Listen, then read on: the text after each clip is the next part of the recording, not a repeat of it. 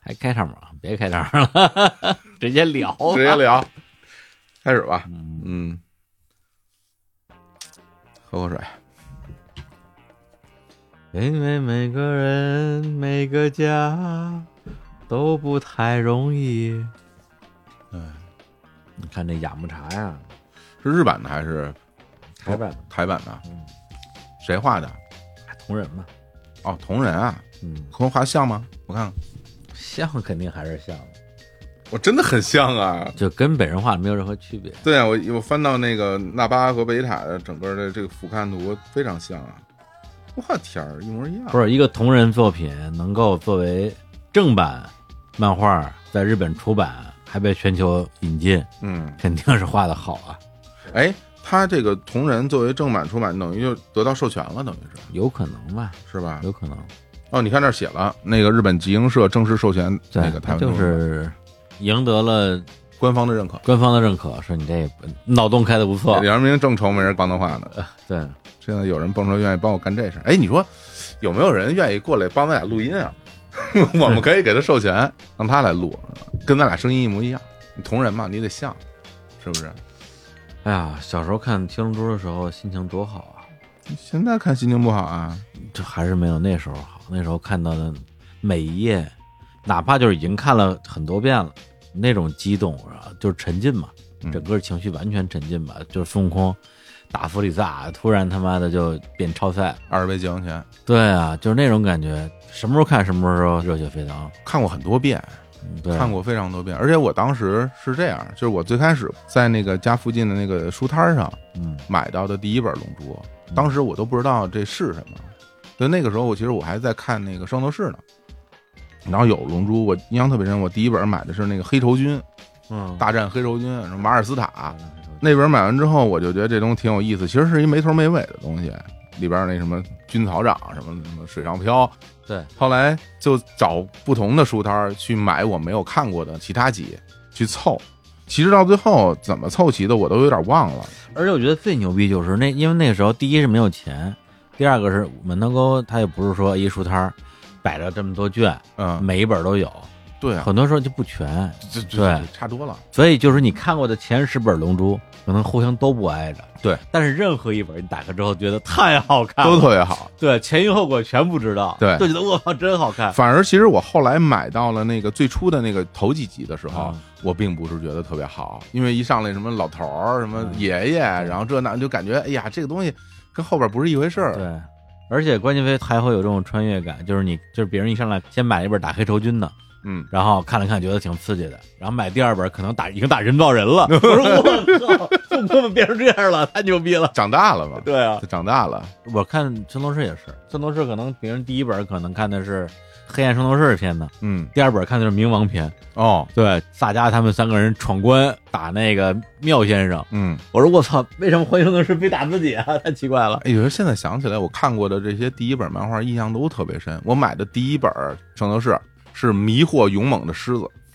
啊、啊那本呃，艾欧里亚。艾欧里亚被摄魂了，对，然后第二本看的是打那个金牛座的那个，已经就是闯十二宫了嘛。嗯，对，但是那个翻回头上看，因为它进入剧情特别快，这些小孩儿从哪儿受苦什么这那的，嗯你就感觉，然后又遇到那那些白银圣斗士的时候，当时觉得这玩意儿太厉害了，那毒牙咵就扎手上，我操，这都觉得特别带劲。嗯，而且中国把那个嗯，两卷拆成五本儿，下棋名字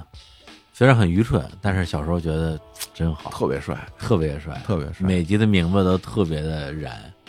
伤寒难怕的勋章，伤寒难怕的嗯这勋章永远永远记得这句话。嗯，那天张湛在那个希腊直播，我也看嗯了，当时好像是怎么着，他说什么什么是难判的勋章，但他说的不是伤痕，嗯然后我就留言说伤痕。但是我用的是一小号，他也不知道是我。他说：“哎，这这位朋友知道我这梗啊， 这 位朋对啊友，对对，伤痕对，没错，这《呃圣斗士》里边的话，伤痕难判的勋章。 嗯，然后《圣斗士》，因为它每一阵都是叹号，嗯然后一个东西嘛，，对，只有一本不是《天龙架山羊》，哦，对， 对，就五个字儿，这本就五个字儿，我就我操，这这你怎么这么牛逼？ 就没有叹号，《天龙架山羊》。哇，天哪！当时看到那个时候心情，就我第一次在这个里面感受到一种挺害怕的心情，因为它这个是一个就是共同毁灭的招数嘛，对，就让人觉得特别可怕。那是那招什么呀？庐山什么来庐着？山抗抗龙龙抗龙霸嘛，，抗龙有悔嘛？嗯，对，对庐山抗龙霸后边架起来，对啊，去你妈的 吧！对你不让别人活，你也别活。就想说 这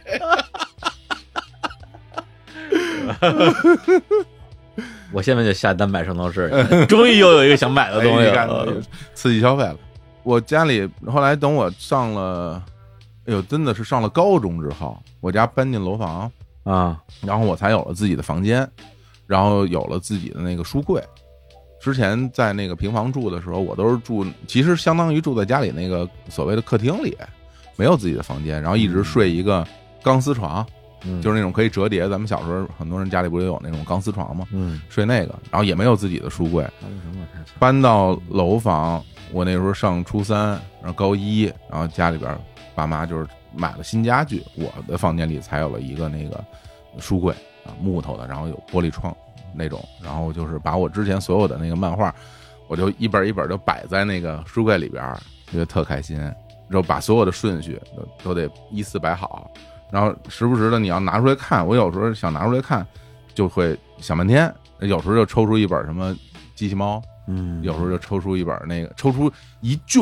就得拿出五本儿，啊、抽出抽出一卷啊，今来天今天看这一卷《对，今天抽出五本儿啊，来拿出来看，就特别开心。圣斗士星矢》嗯，现货，这就下单了。我就得看看有没有。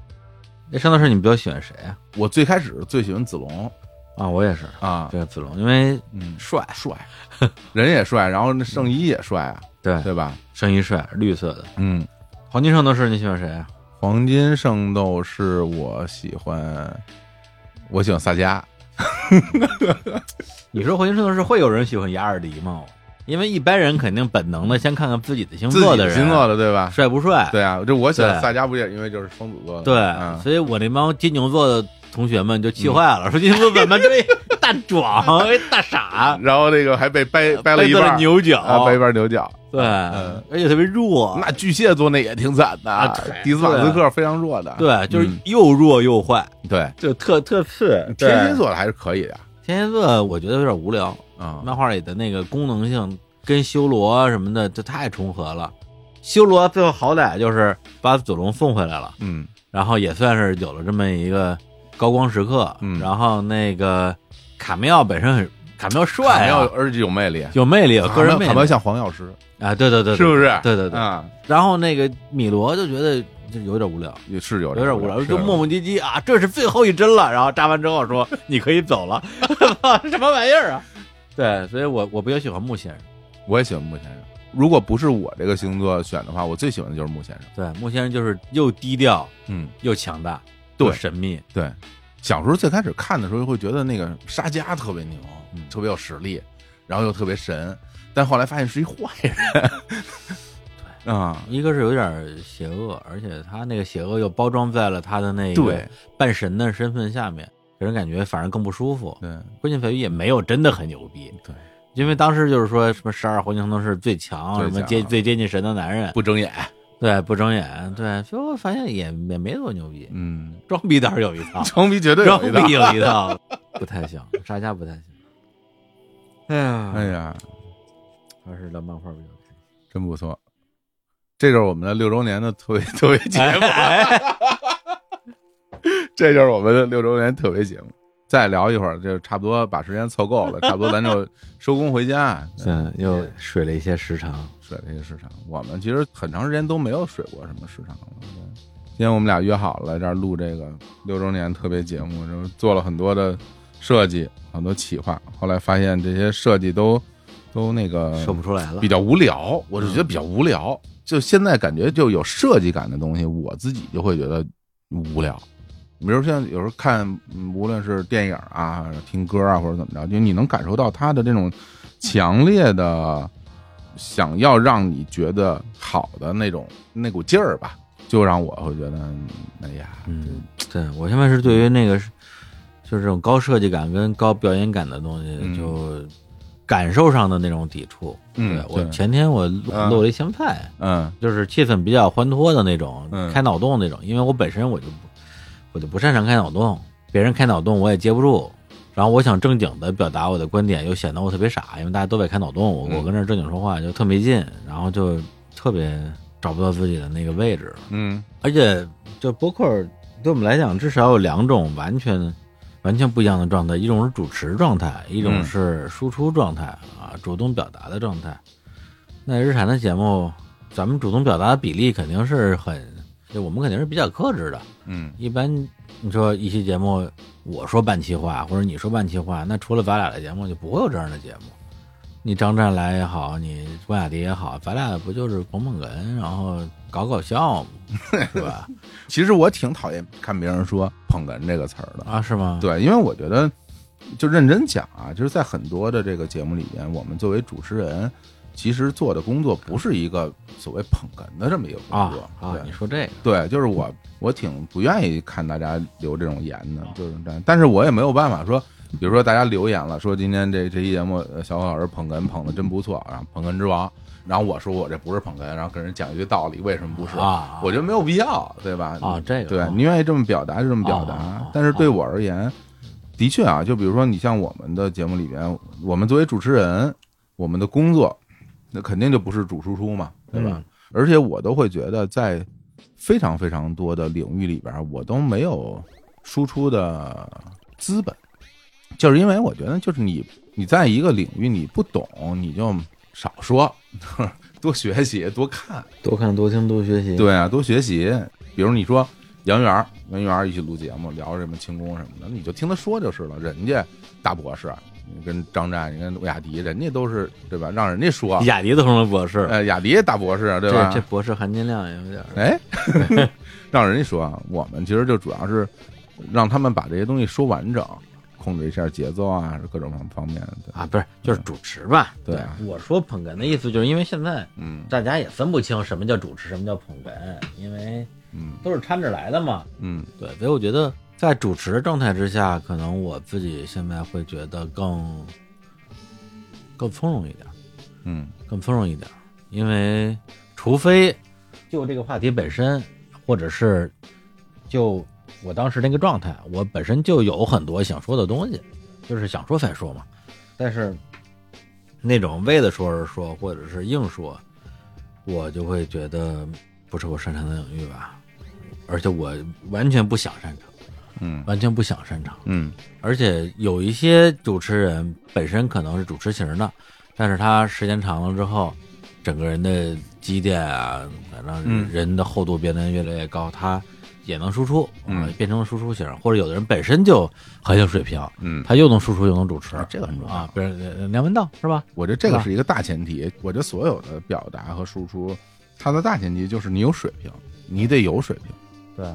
我现在很多的那个主动输出少，就是我自己会觉得我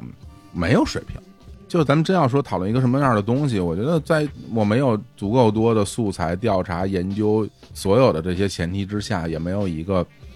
很好的让他去理解、消化的这么一个过程，我表达出的所有的观点都没有意义，因为它它不对， 就是你我就这么说，比如很多人说这个事儿你有什么看法？我觉得我没看法，我当然没看法，因为我觉得我说的不对，我能有什么看法呀？我我顶多能表达一些我的情绪，嗯我觉得还是分具体的对象吧，比如说某一个领域，嗯比如说什么轻功、满学，那人家是领域专家，我连《还珠格格》都没看过，我跟人聊个屁啊！嗯我就主持就完了嘛。嗯但如果是一个特别具体的事儿，比如说就是咱们眼前这本书嗯啊，比如说哎，《人类群星闪耀时》这书我看了，看完之后哇，我有很多的感受，感受，我想分享分享，嗯那也能分享。嗯啊，如果是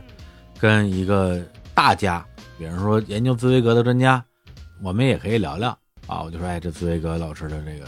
作品都有哪些特点啊？你最喜欢他哪个作品啊？啊，为什么呀？啊，就是就这个，我觉得啊，就是我说我能说的吧。对啊。然后与此同时，我觉得现在就会有一个问题，哎就我会觉得大家现在其实是有一种反权威的一种一种心情，就无论这个人你也不管他是有什么建树，只要他说一东西，你可能就从根儿上就觉得哇塞，你说的不见得对，就是 反正看到很多类似于诸如这种表达，我有时候心里边会觉得挺烦的，就是会觉得哇，你这个你这啥也不懂，你过来就质疑所有的这些在这个领域有那么多深耕啊、剑术的这些人就觉得挺愚蠢的。啊，你是说那些雍正粉儿吗？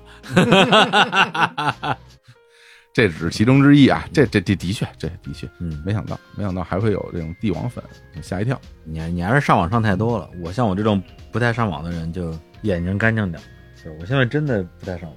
微信对我来讲就是一个网络寻呼机，嗯收拾消息，网上的那个冗余信息太多了。嗯，但是说实话，我也我也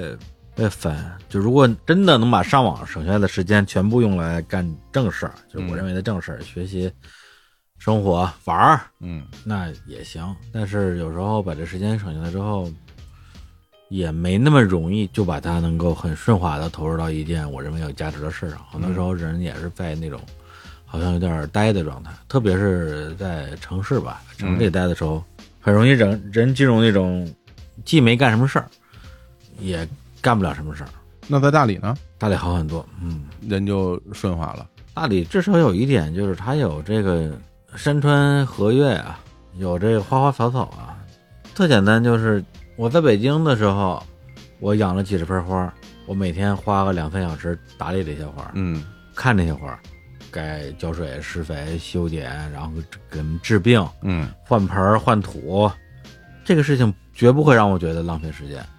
对，如果我在这过程之中，我还能再听点什么有意思的东西，听个八分。这个八分，对，哎对，那肯定嗯就感觉更更好，嗯，身心双陶冶嘛。愉悦了。对，然后如果我没有同时做第二件事儿，仅仅就是，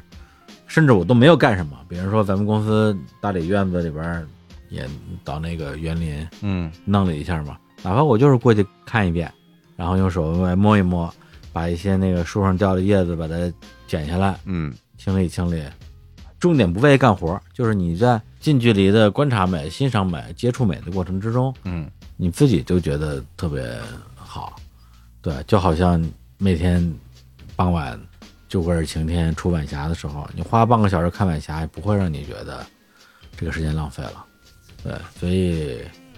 感觉就会好很多吧。因为前一阵子就是我们去了一趟嘛，嗯公司同事什么的，嗯然后我也是头一回去，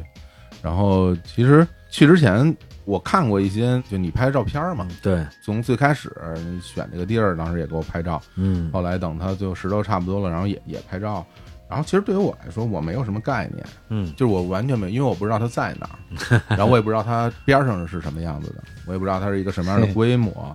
然后我也不知道我走进去之后是一种什么样的心情。然后这次是一个完完全全的一个从零开始的一个初体验。我去之前其实怎么讲，你说是会很期待吗？我觉得倒没有说没有说有多期待，因为我不知道期待的点在哪儿。但是当我真的就是比如下了车，然后往里走，走到门口的时候，给我第一个感受就非常愉快的感受，嗯就是因为门口有有有一片竹子，我特别喜欢竹子，哦，我非常非常喜欢竹子，就是所有的植物里面，你说让我选择我最喜欢的，我都能说出来，我我可能最喜欢竹子。但是它那个竹子不一样，因为咱们北方种了很多那竹子，它没那么高，它那个巨高，也没那么粗，那个巨高无比，就是它有多少米啊？我就跟一棵大杨树那么高，嗯，对吧？特别高嗯，然后它也不是特别粗，但是也还行，有一定的维度。对，然后我就站在门口，推开门不就进院子了吗？嗯进了院子之后，我过了一会儿我又出来了，我又出来，我又站在门口看这个竹子。你知道心情有一种什么样的感觉呢？就是说，这片竹子是属于我的，啊，你知道那个心情？家里有竹林，对对对，这这是属于我的，那个心情是特别特别愉快的。原来我小时候，每周我我都要什么让我爸妈带我出去玩儿什嗯么的，其实都是我妈，有时候一个礼拜或者俩俩礼拜就出去玩会儿，但是一般就是说去个北海啊，什么嗯去逛逛什么的。嗯，然后北海的那个北边儿有个门儿叫静心斋啊，然后进去之后呢，就是一片竹林。进了这片竹林之后，就进到北海里了。它其实是一个古代与现代隔绝的那么一个，对我来说就是那么一个穿越的一个门。你走过这片竹林，刷刷响，然后进去之后就进到这个北海里边了。它其实对我来说有一个非常有仪式感的这么一个嗯一个感觉吧，在我记忆里边，这个东西很重要。然后我走到那个门儿的时候，其实同时也会有这样的感觉，就是这个玩意儿嗯，它属于我， 然后我从那儿进去之后，就进入到一个独立的一个世界里边去了。对，对，那个感受非常好。确实也是一个分隔，因为公司院外边就是一个村儿嘛，嗯啊就是一个自然村儿嘛，一些乡亲们坐在公司那院子正对面呗，听那个叫白族调，哦，那叫那个，他收音机里边放那个，我那巨高亢，对，白族调，嗯那些建筑也都是一些白族的新式建筑吧，嗯啊，就是乍一眼看上去还都挺好看的，看时间长了也审美也挺疲劳的，啊，对，因为都白墙，都一模一样，然后上面写一些清白传家，福气的比较福对气的字儿，嗯这种字儿。我这回刚回大理的时候，竹林那儿还是一大片垃圾场呢。啊它也不是说真的垃圾，是我们的吗？我们的建材垃圾不是我们的，啊就是以以前房东的。哦以前房东的一些其实是，就不是厨余垃圾那种垃圾，而是一些生活垃圾，哦比如什么喷玻璃瓶儿啊，哦哦，对，明白矿泉水瓶儿啊，然后那个没用的一些烂了的什么瓦罐儿啊、花盆儿啊，还有一些塑料袋儿啊，就这些东西，啊整个那一片全是这些垃圾。我就跟给咱们做园林的人，我就说这个东西给清走啊清走，然后院子里边儿就种那些花儿嘛，分成几大类啊，就是首先是这个树底下是阔叶类和兰花类，嗯还有这个蕨类，嗯然后呃有一些爬藤类，像那个西番莲、蓝雪花这些，嗯还有蔷薇，但这些还是需要时间。嗯还有一个多肉区，嗯然后就是中间有一小片儿就是这种开花植物区。嗯我去的时候，我比你也就早到一周嘛，那片儿正好它种了一片菊花什么之类的，花儿都谢了。啊，花儿谢了，然后叶子有点残，就看上去就特别的泄气，对，特别的凄凉。嗯我就跟那个小哥说，我说这不行啊，这看上去有点破落。他说啊，他这个花儿吧，就是吧，花开花谢，哎，而且这花儿你种下来之后，它得养一段时间，缓一缓，过段时间它就恢复元气了，恢复元气之后，它有可能会再开花。嗯。我说，您说这些我都懂，问题是我们下礼拜人就来了，现在就就看这个不行，你马上给我换成正在开的花儿哎呦啊，啊，所以说我进去看那些花都是开的，因为是刚换上，刚换上的。那个绣球也是吗？绣球不是啊，绣球是种活了，因为嗯整个这一批花儿，除了我跟你说的刚换那一批之外，其他的都是八月初嘛，啊就是等于说是我从大理回北京，嗯，我刚回北京那几天，那时候种的，所以绣球那些就是彻底活了。缓过来了，然啊后对已经彻底活了开了一批新花了，是吧？对对对，嗯，然后还有那些菊花，小菊花儿、矢车菊、嗯，鼠尾草，嗯，对这些，非常好，我挺惊讶的，嗯因为他做的特别专业，就是你一看就知道他是一个正经的，经过呃专业的园林设计的人，对做过的这样的一个园林布置，它不是一个随便一个人在家就能种出来，因为它工程量挺大的。对。嗯如果我有特别多的时间，嗯，我也可以自己一点一点弄。哇，老贺那院子就是自己弄的，整个院子都是自己弄的，是吧？对，所有花都是自己种的。哇，所以养花的人，你就得能够在这过程之中享受，就跟养猫狗一样嘛。对，如果你觉得给猫喂猫粮、铲屎是一件特痛苦的事儿，那你可能养猫这事儿对你来讲也就没那么快乐。因为我养猫嘛，然后我也有点花儿，然后我也有鱼什么的。我觉得在这里面它又有一个很不一样的一个东西是什么呢？就比如说养鱼或者养花儿，呃我的概念里啊，嗯，就是我希望它在一个非自然的环境中去。尽量接近它在自然环境中的生长状态。嗯，对，比如说你一个鱼缸，最好的一个鱼缸里边儿，其实就让它尽量的接近于一个自然生态的鱼的那个状态。嗯，然后花儿也一样，花儿你就算住在种在家里呢，你也要让它尽量去还原它的大自然状态。但是猫不是，猫你没有办法让它进入到一 个自然状态去生活的。可以啊。你看像六月那猫，所以我就想说这个嘛，它就是自然状态啊所以。我想说这就是一般你把猫养在家里的时候，它其实就变成了一个与人共生的那么一个猫的一个生活状态。宠物猫状态，对，然后呢，六月这回把猫带到大理嘛，在院子里边儿，我挺意外的。那个猫对于新的环境充满了这种探索精神。第二天就出门了。他那猫我还问了，嗯，我说你猫是半道儿抱过来的，原来流浪过，就是说野生状态过，还是说从小就在那个人的身边长大？他说其实六个月吧，可能就跟人身边长了，其实算是挺家养的那么一个对猫。家猫对，然后但是他到了那儿之后，立刻就变成了一个野就猫，探索，对，然后一天不着家什么的，一天回来一趟，吃点东西走了。啊吃吃点东西，然后上个厕所，然后就就跑了，是那样一个状态。我还挺挺意外的，他有这么强的适应力，而且就就还挺开心，就是他在这个地方找到了一个自己挺舒适的一个生活的一个环境。刘月心也挺大的，就是猫刚拿过来第一天还是第二天，出门就不回来了。我说这要彻底不回来，你怎么办、啊你这猫养那么多年了。他说这个接受这种可能性嘛，嗯你要在村里养猫或者你要散养猫的话，嗯，就得接受有一天它走不回来的这种可能性。对但是在大理呢，它就走不回来，应该也活得挺好的。对，你会挺紧张的吧？我看当时你还在群里发嘛，你说是不是？要不要给他留个门儿，或者说在上面那个玻璃给他敲敲，别扎着他什么的。 我不知道，因为主要是因为我不养猫嗯啊，虽然我养过猫，但是对我来讲养猫这个事儿可能还是太重了吧。嗯呃，养两个猫，第一个猫是养了有挺长时间的，其实养了有一年吧，后来觉得太累了，啊我就把猫给英姐了。嗯英姐，我这猫那是哪年？二零零五年，现在还活着呢，嗯在英姐她的天津的家里，她妈帮她养的。然后第二回是，而且这两回都是流浪猫，第一回是一个小流浪猫，可能嗯两个月吧，第二回是我们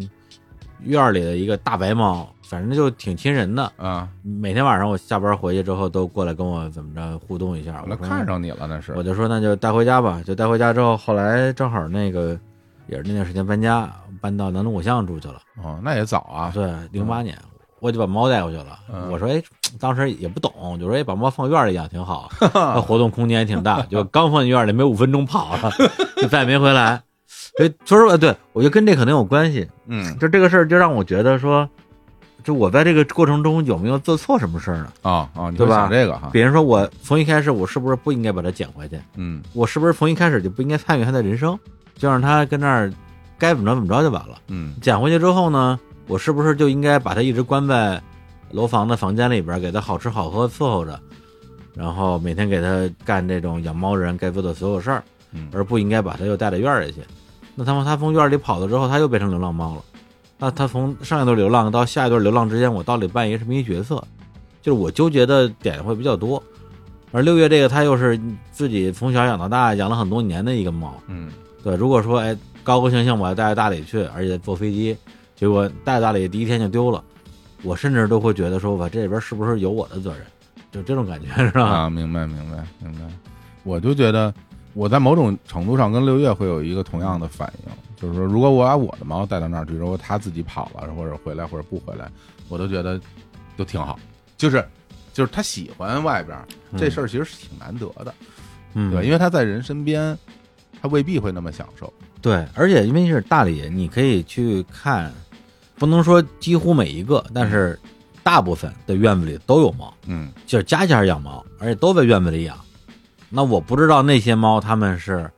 像刘月那个根本就是不吃饭不拉屎，根本就见都见不着，还是怎么着？反正但是我看见大量的大理的院子里的猫，就是在院子里待着，嗯感觉好像也没那么爱出门啊。哦，那是你看见它了，嗨，它哦白天会出是啊去啊？ 对对对对，我我因为我小时候我们家亲戚养猫挺多的，尤尤其我姨家原来有一猫，那猫都不进门的，就不进屋的，它只在外边待着。啊，这种猫啊，就是所谓的院儿猫，就是来你们家吃，嗯，就在你们家吃饭，嗯然后吃完饭以后，它愿意待就待一待，不愿意待它就跑了，嗯然后它就出去玩儿去了。有时候一天回来，有时候两天回来，但是它肯定会回来吃东西。嗯对，它就把你这儿当做一个随时有吃的这么一个地方，啊，就是一个免费的饭馆儿，免费饭馆儿。然后你说它跟你之间关系近不近呢？因猫而异。嗯就不同的猫啊，跟人之间的关哦系有远对有近，对对对啊对，所以不一样。呃，也很多在那个呃城里边胡同里的猫也是这样，它并不是说属于哪家人的，对它只是来你们家吃的亲，它就老老来你家。你家东西好吃，啊比如说你那个白猫，嗯 比如找你，它就是看中你了，就觉得这人行，我啊啊跟他们家吃点儿，我觉得可能还 行。对，后来人跑了，人就就不这人一般，哎，那不是因为到了胡同里了吗？哎因为之前是在北邮北门儿对面的那种就是塔楼的那种哦那个小区，那边儿对，啊，那小区里有什么呀？什么都没有啊是。对，但是你把它搁到那个锣鼓巷那边儿，那恶家那伙，爽了而且后来我，后来我仔细仔细回忆，我觉得我后来应该见过它，啊，因为我那个猫它丢，就是它跑是在沙井胡同跑的，我那儿住贝贝姐隔壁嘛。嗯后来我也从贝贝姐就是山景胡同那儿搬到了那个小角儿胡同，嗯就英姐跟贝贝姐开那客栈那儿，他们俩挺牛逼的。二零零零八年花了好几十万盖了一二层楼，我自己盖了一楼，然后呢，我就住二层，住二层它有一个小露台。对，有一次我在小露台上就是晾衣服还是干嘛，我印象中我看见一个白猫在离我也就几米的一个房顶上跟那晒太阳呢。嗯对，应该是它，长得很像，就一模一样。啊，所以那个如果是那个猫的话，我就觉得说，嗯，可能还挺好的。是，对，嗯，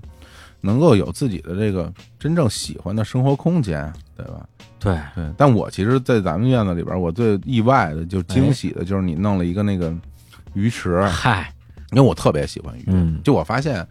就所有的我养过的这些东西，我养东西不多啊，嗯但我觉得我最喜欢的就是养鱼，我是真心喜欢，金鱼吗？就是热带鱼，热带鱼，热带鱼，对。我就看这些鱼在那个水里边游啊，我就能看特长时间，就瞅它们在那儿啊。然后我也会不厌其烦的，因为养鱼其实挺麻烦的，挺麻烦的。就这么说吧，嗯你看鱼，嗯，你会觉得浪费时间吗？不会，我觉不得会吧特别爽，对吧特别爽，嗯。养因为养鱼很麻烦嘛，你想给它营造一个接近于它生活呃原始条件的，你要了解这个鱼它从哪儿来的，因为不同的鱼，有的从印度来，不是咱说热带鱼啊啊，有的是恒河流域的，有的是亚马逊流域的，是吧？那不同的地那也得方。。往那鱼网里丢点死尸对，然后 放放半头牛 在这 儿恒河流域对，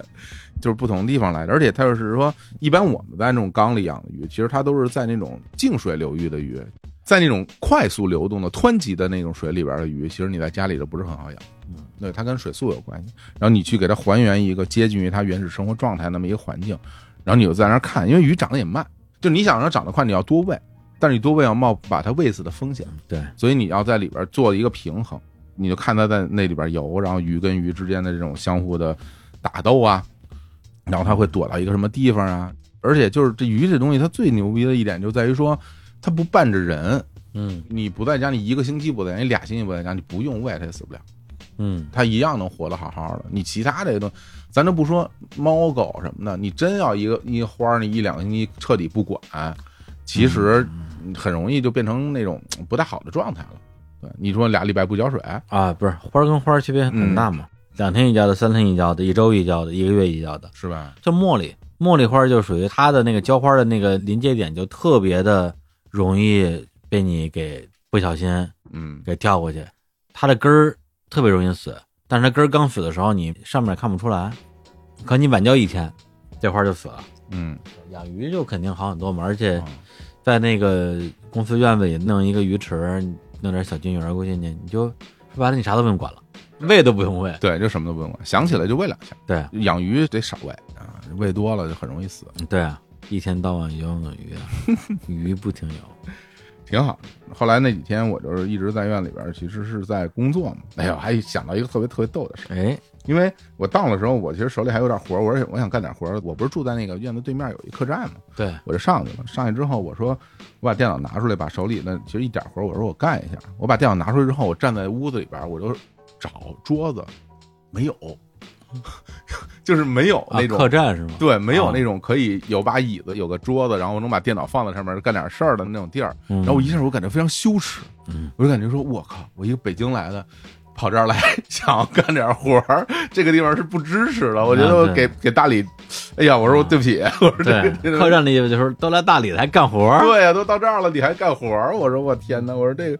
感觉干的有点不得劲儿啊。哎，幸亏我们对面就是办公室，对，然后我就我就到那办公室去了嘛，二层有好多桌子，我我就特别开心，我啊感觉，一堆工位，一堆工位，没有员工，没有员工，还有未开封的各种的那种办公用品，呃我就在那儿弄了弄。有天晚上我还去了，挺晚的了，我跑到上面，然后感受了感受，坐坐沙发呀，坐坐工位啊，嗯，开了一个新的台灯，找出点笔纸，瞎划拉划拉，在上面哇待了会儿。啊有意思。嗯，那天特别静，很晚了。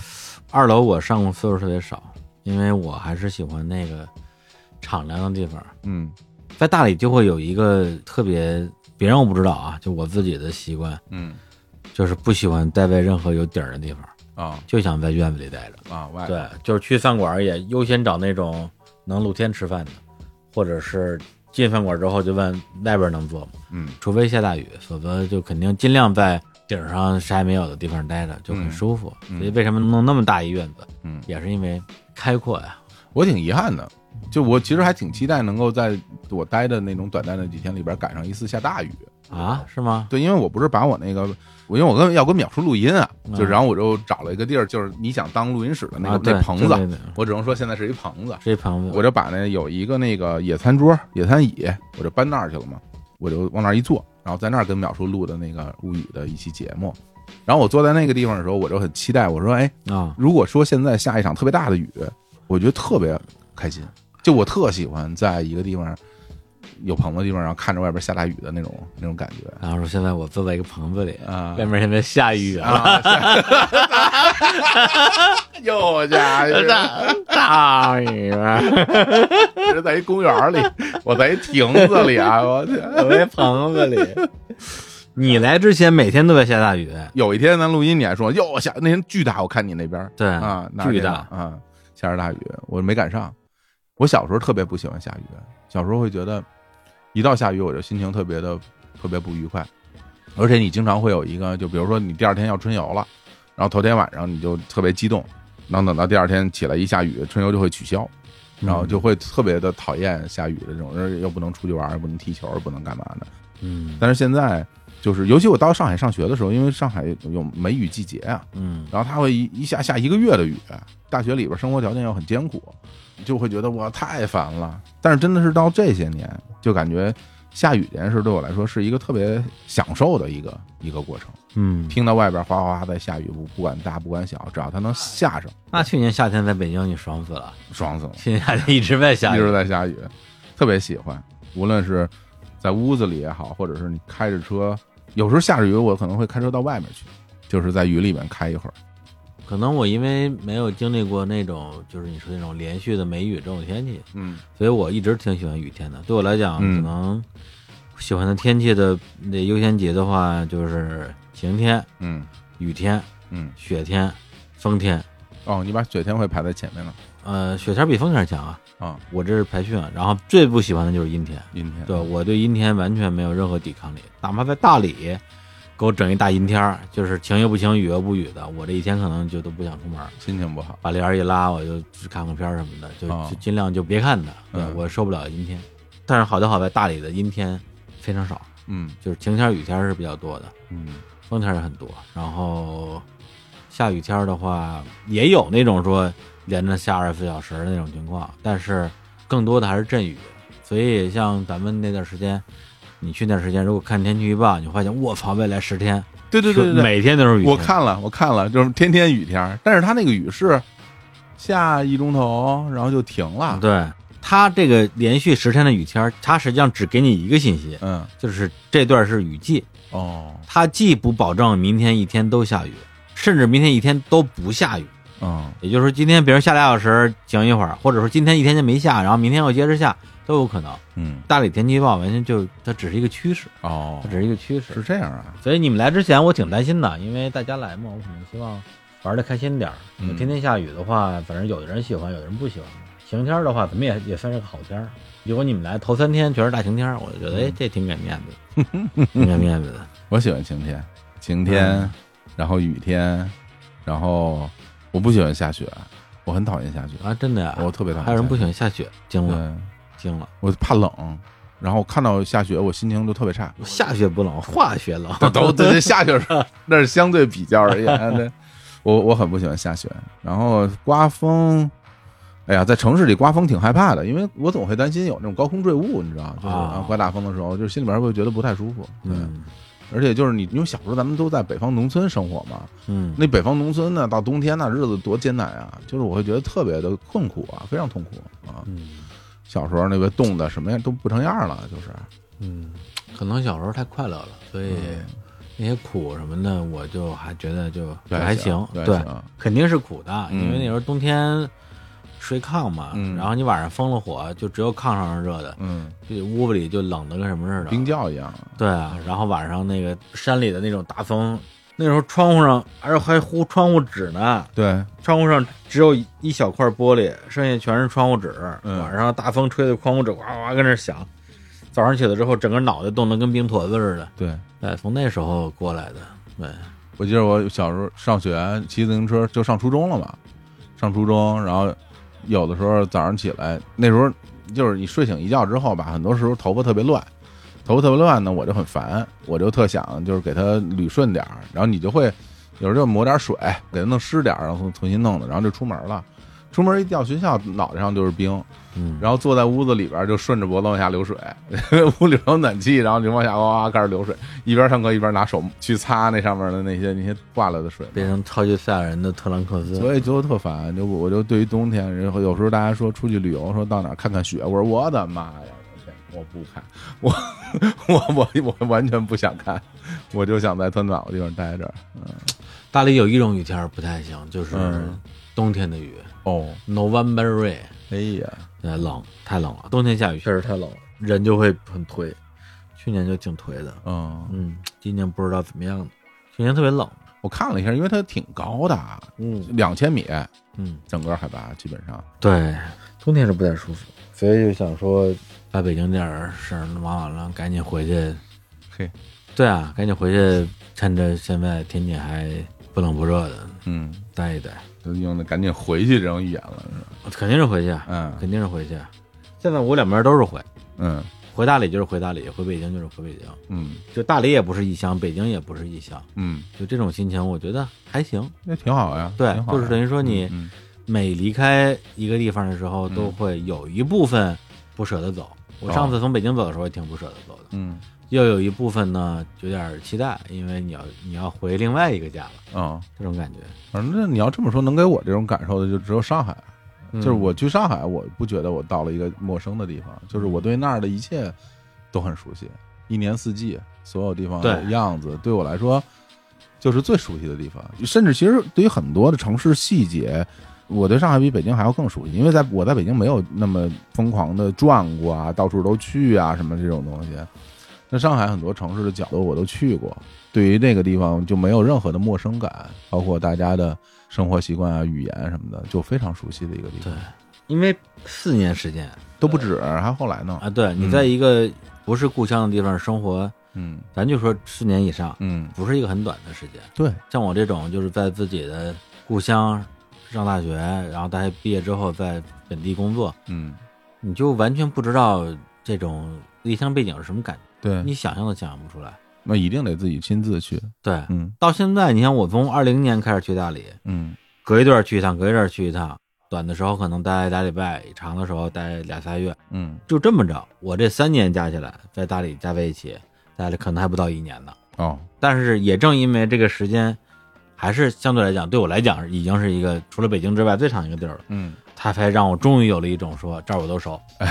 对对对，这儿我都熟这儿我都熟。对，嗯你说你想去哪儿吧？嗯哎，就这种感觉，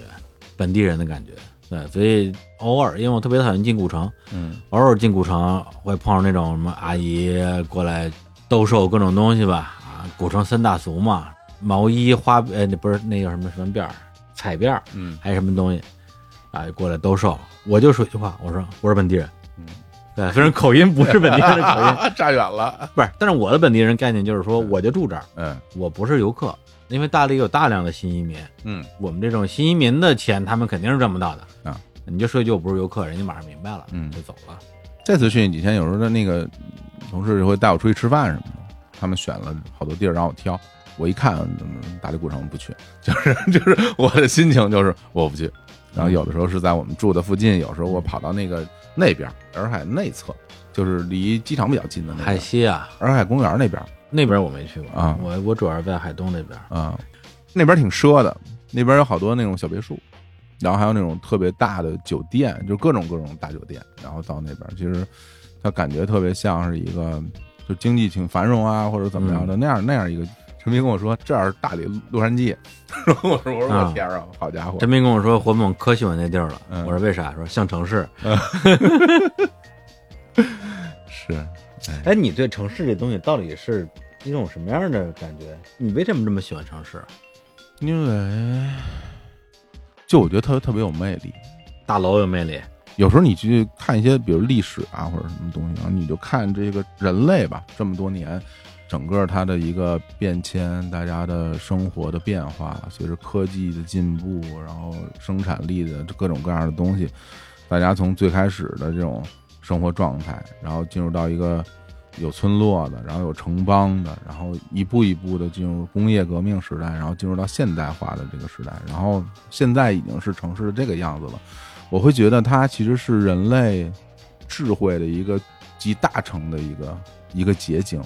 就因为小的时候会觉得很习以为常的很多事情，我现在看起来有时候会觉得很感动。就比如说我小的时候生活在。呃，一片小区里边，你出门啊，有坐公交车吧，有公交通灯吧，有这那的。然后现在，我经常在路上看到一一片路灯，或者看到一个大楼，我都会觉得特别特别了不起。就是这些东西，是人类这么多年的智慧、努力，然后以及所有的参与、设计、施工、建造的人的那种那种很小的贡献。因为人类其实挺渺小的，在这样的一个很大的一个建筑物的面前。它能够一点一点的把它建起来，里面有很多非常复杂的水电，然后一切的这些东西，然后它还有营造一些秩序，在这样的一个里面，然后大家有更多的人在这儿来生活，进到屋子里边你不会受冻，你有空调有暖气，然后你还能点着外卖，所有这些东西我，它不单单是一个便利性，它让我会觉得就是它这个东西的存在是经过这么多年不知道多少人所有的智慧努力才有了这样的一个城市，我觉得它特别的特别棒，它对我来说是一件非常精美的、了不起的作品。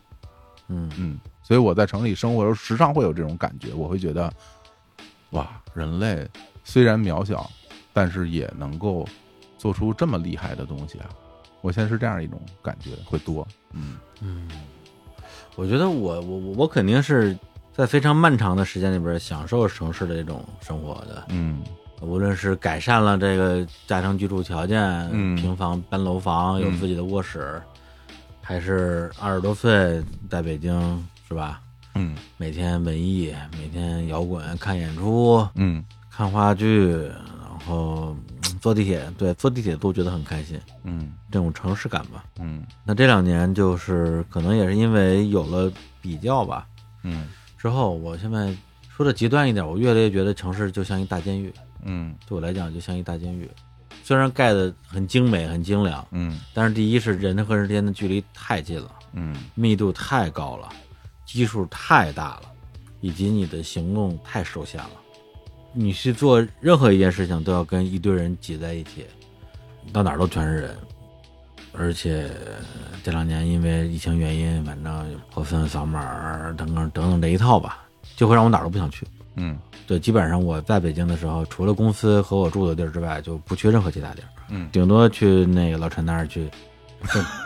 正个鼓按个摩。对，我今天晚上就是对，因为昨天晚上录音嘛，录完音回爸妈家太远，我住酒店，然后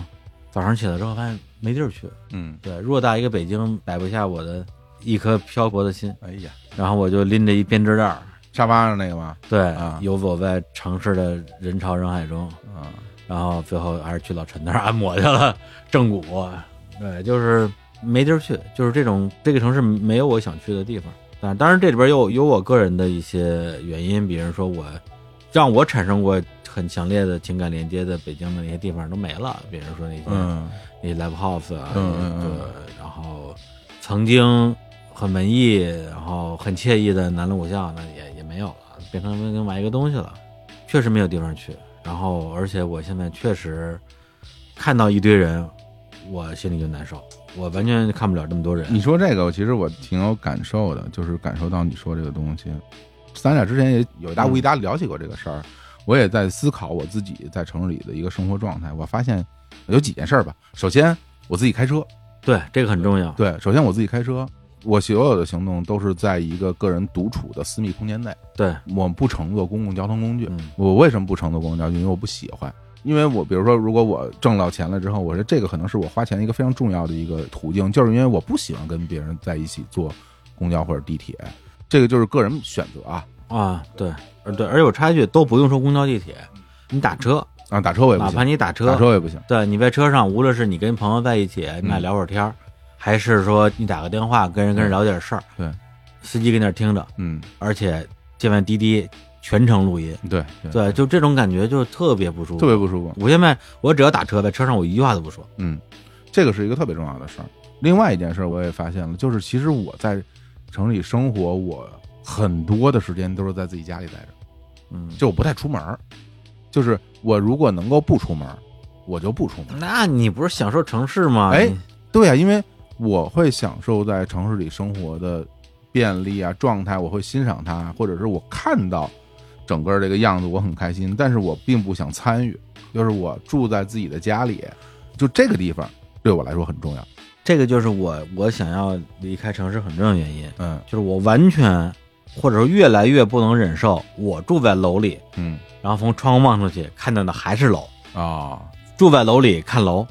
就我不会有一种说哇楼房，人类智慧的结晶太美丽了，我不会有这种感觉，嗯我会觉得我是住在一排一排的这种嗯嗯集体牢房里那种感觉。但是你在乡下这种地方，嗯，你就能找到这样的地方，你从从那窗户里望出去就是蓝天白云、苍山洱海。我明白，这我明白，对吧对，比如我在家里，我会把家里布置的就让我很舒适的一个状态，所以我的心情就会觉得，哎，大家或许也可以在自己家里找到自己的那么一个快乐的地方。此外，其实城市里边那些人多的地方，对我来说我都不去。嗯就比如说你说 live house，我我从来都不去。嗯，然后什么这那的，对我来说没有那你去哪儿啊？我就在家，然后有时候去公园儿，有时候去踢球，然后有时候去个商场或者超市，结束了，没了。嗯，商场、超市也都是人啊。商场、超市有人就有人呗，无所谓。就是嗯你去超市，你当然有很多人，你买你的东西就是了，对吧？你会选择一个没有那么多人的那么一个时间段，然后去，然后不用排特别长的队去买买单。现在有很多的超市，它是自助买单的，很多的轨迹不用跟人说话，你去买，买完了就完事儿。而且现在去超市对我来说是一种这种休闲，因为很多东西我可以在网上买。嗯，那我为什么要去超市里买？就是我想到那儿溜达溜达，就是我喜欢超市那个那个感觉，在里边去玩一会儿，然后去踢踢球，然后就真的就没了。 就是我其实对它的这需求没那么多，因为我很讨厌去人很多的地方，包括什么出去吃饭什么的，我现在感觉兴趣越来越低了， 就是啊，对没有兴趣。确实，我我现在确实就是，我要不是为了说接待咱们那么多同事，我真是连饭馆都不愿意去，是吧？就不想去饭馆吃饭。人很多。我那天在咱们那个公司那院子里待着，那早上起来我去，去完之后，然后我在那个厨房里烧了一壶水，嗯然后我看边上有一包那个普洱茶，啊，我洗了一套茶具，嗯然后把茶拿出来，然后烫烫碗，然后泡了一份茶，嗯然后有一茶盘儿，有一托盘儿，我拿着一个壶、一个分享杯、两个小杯子，我拿走，我就往那儿一坐，在那儿喝茶，然后吃那个你们买那鲜花饼，鲜花饼啊，早上起来嘛，我说这个哎。因为我本身我就想说出去吃早餐，我发现附近没有特别近的地方，我又不想点外卖，嗯对，然后我就在那儿吃这个，然后我一边溜达，我又跑到厨房去，我打开冰箱，我看里边有什么存货啊，对然后边上有很多的其他的东西，能做然后能所做饭有东西，都是然后有齐的餐具、有碗，边上有咖啡壶、有纸、有滤杯。你知道我当时我的心情是什么吗？就是我哪儿也不想去，啊，我就在这儿，我可开心了。嗯我在大理那几天，你问我就是想不想去洱海，或者苍山，或者去哪儿转转，或者去哪儿看，我一点欲望都没有，我就不想 去。我觉得就这一方天地对我而言已经足够了，对嗯，就我觉得特别好。对，就我弄这个院子最大的一个前提就是我想弄一个我待在这儿就可以哪儿都不去的地方。对，而且这个地方它好在说，就比如说，如果说你真的想要跟朋友聚一下，把朋友叫叫回来啊，咱对咱们想喝个茶、喝个酒、嗯聊个天儿，嗯，干嘛？院子一进，这儿一坐这院子我跟你说啊，就是最好了。对，就是所有来过院子的人进来，没有人不说好的，都说对啊我这院子太好了。你可以抽烟，对吧？你可以聊天儿，你可以喝酒，你甚至可以稍微大点声的去大笑。我觉得所有的这现在在北京饭馆儿，我觉得我们现在之前我跟队友有时候踢完球会一起喝点儿嘛，啊，我们现在都不去。嗯，就不去，干嘛去啊？不去啊，不想去。对，但是如果你想营造一个大家能够独处的环境，你就你可能要为之付出努力。对啊，所以这就是地理套利嘛。而且我觉得这个里面其实它最难的一点是你要下定决心，然后做这件事儿，并且要去面对未来会给带给你的很多的所谓的麻烦，因为弄一个院儿是一个很大的工程，你要去做很多很多的事情嗯，对，比如说院子的这个老鼠的问题，啊。哈哈比如说像陈皮这种 City Girl，然后去了之后说，哎，这院子哪儿都好，嗯，就是这老鼠实在受不了，嗯每次吓得哇哇叫。哎呀，很正常。对啊，反正对咱们来讲，对住我们来住住村儿里，这是共生的，对啊，苍蝇、蚊子、对啊，老鼠、麻雀，这一一个都不能少。这 怎么还要除四害 啊？哎， 对你一个都消灭不了。不，你说那不可能苍蝇特讨厌，就是我之前不是跟你说吗？这我跟淼叔录音，我们俩视频，有一苍蝇，就那一个苍蝇啊，嗯它就来回在我身边飞，而且它就往我那摄像头上爬，嗯，每次爬都爬摄像头上。然后我跟淼叔录着录着音，一会儿我脸就变成一个 苍苍蝇大蝇大翅膀一轮廓，你就变因为它放 大，你就变成了苍蝇人对，，我变成苍蝇人了，我操！ 超人苍蝇 人， 苍蝇人，嗯我怎么敢呢？他就老是那样安，恶健太，对，然后在淼叔眼里就看我不停的冲他挥手，是吧？ 但这我们其实是习惯的，而且是我觉得是慢慢习惯的。比如我们其实已经离开农村挺长时间了，对，很长时间不在农村生活了。那这些年咱俩都有相对比较长的时间在农村生活的经验，嗯他那些过去的那些事情就回到你的那个对面前了。你比如你在农村里听到那些老鼠在房顶上跑的那种声音，对对然后那些蚊子，然后一年四季不同的昆虫，一会儿臭大姐来了，一会儿那什么春来了，一会儿马蜂飞过来了，对吧啊蜜蜂飞过来了，咱们院子里还有一个大蜂窝呢，对吧？我知道，就是那个墙壁里边有那个蜜在那墙缝里边，对，那是一个蜜蜂窝，蜜蜂窝，蜜蜂窝好啊，对啊，然后结。果儿然哈，后过一会儿，你看毛毛虫来了，蝴蝶来，蜻蜓来，然后蝙蝠，你各种各样的东西，就这些东西回到我的视野里边，我就想起了小时候在农村生活的这些记忆，还有味道。对，嗯大家去烧柴火。一到了天冷的时候，你就闻到村里弥漫着那种啊燃烧木头的味道，嗯对吧？就所有这些东西，嗯，对于我们而言是一个曾经的记忆回到面前的那种感受。对老鼠太重要了，对啊太，重而要且了咱们就在那坐着地上那蚂蚁，嗯，咱们吃点东西，掉点渣儿掉地上，一会儿嗯蚂蚁给搬走了，对这不就是咱们小时候每对次对每对天观察的那个 对对对。 然后我还在院子里边看到很多长翅膀的蚂蚁，啊？是吗？在城市里不太有了。哦，咱们真小的呀时候好多呢，特别多啊，长长翅膀的蚂蚁嗯，我还看见了呢，我还看对看会儿。咱们院子里的松鼠跟鸟儿都特别多，这个是我觉得特别美对好，因为我们有好多果树，呃，我小时候在顺义那村儿里边儿，平原地区没有松鼠，兔子特多呃兔子多。啊，有好多兔子。哎，我院儿养个兔子散养一兔子呀，啊，兔子可臭，兔子味儿特大，是吧？而且兔子跑就那到处啃，然后吭吭跑，你那那没 法儿。原来在农村，兔子不是很受欢迎的一种东西。哦，嗯嗯哎，养一那个，啊我，养一蜜袋鼯怎么样？鼯鼠，呱呱呱飞，哦，那个啊那怎么样能滑行的那东西，对来树枝之间来回来回飞，对，那东西能在这种环境里养活吗？不知哎道，我得我得研究一下。啊我告诉你，这什么看一东下西原产地什么东西最好养？啊你就咱那边儿有一地儿，你圈一个，你养几 只鸡，啊这好啊养鸡很有意思。啊你它只能咕咕叫，然后你过去撒点东西让它吃什么的，对，而且就是给鸡喂那什么老玉米豆之类玉的，米豆啊，对特别疗愈。就你看那儿吃特别疗而且愈，鸡抢， 嗯吃可香，比你吃的 香。对，而且想啊你就是你从那个小鸡儿开始养起，啊，当然别养公鸡啊，养母鸡嗯特别有成就感。嗯，但是鸡唯一的就是问题就是这清理鸡屎有点麻烦。那那得定期弄对，我可以研究一下有没有那种就是说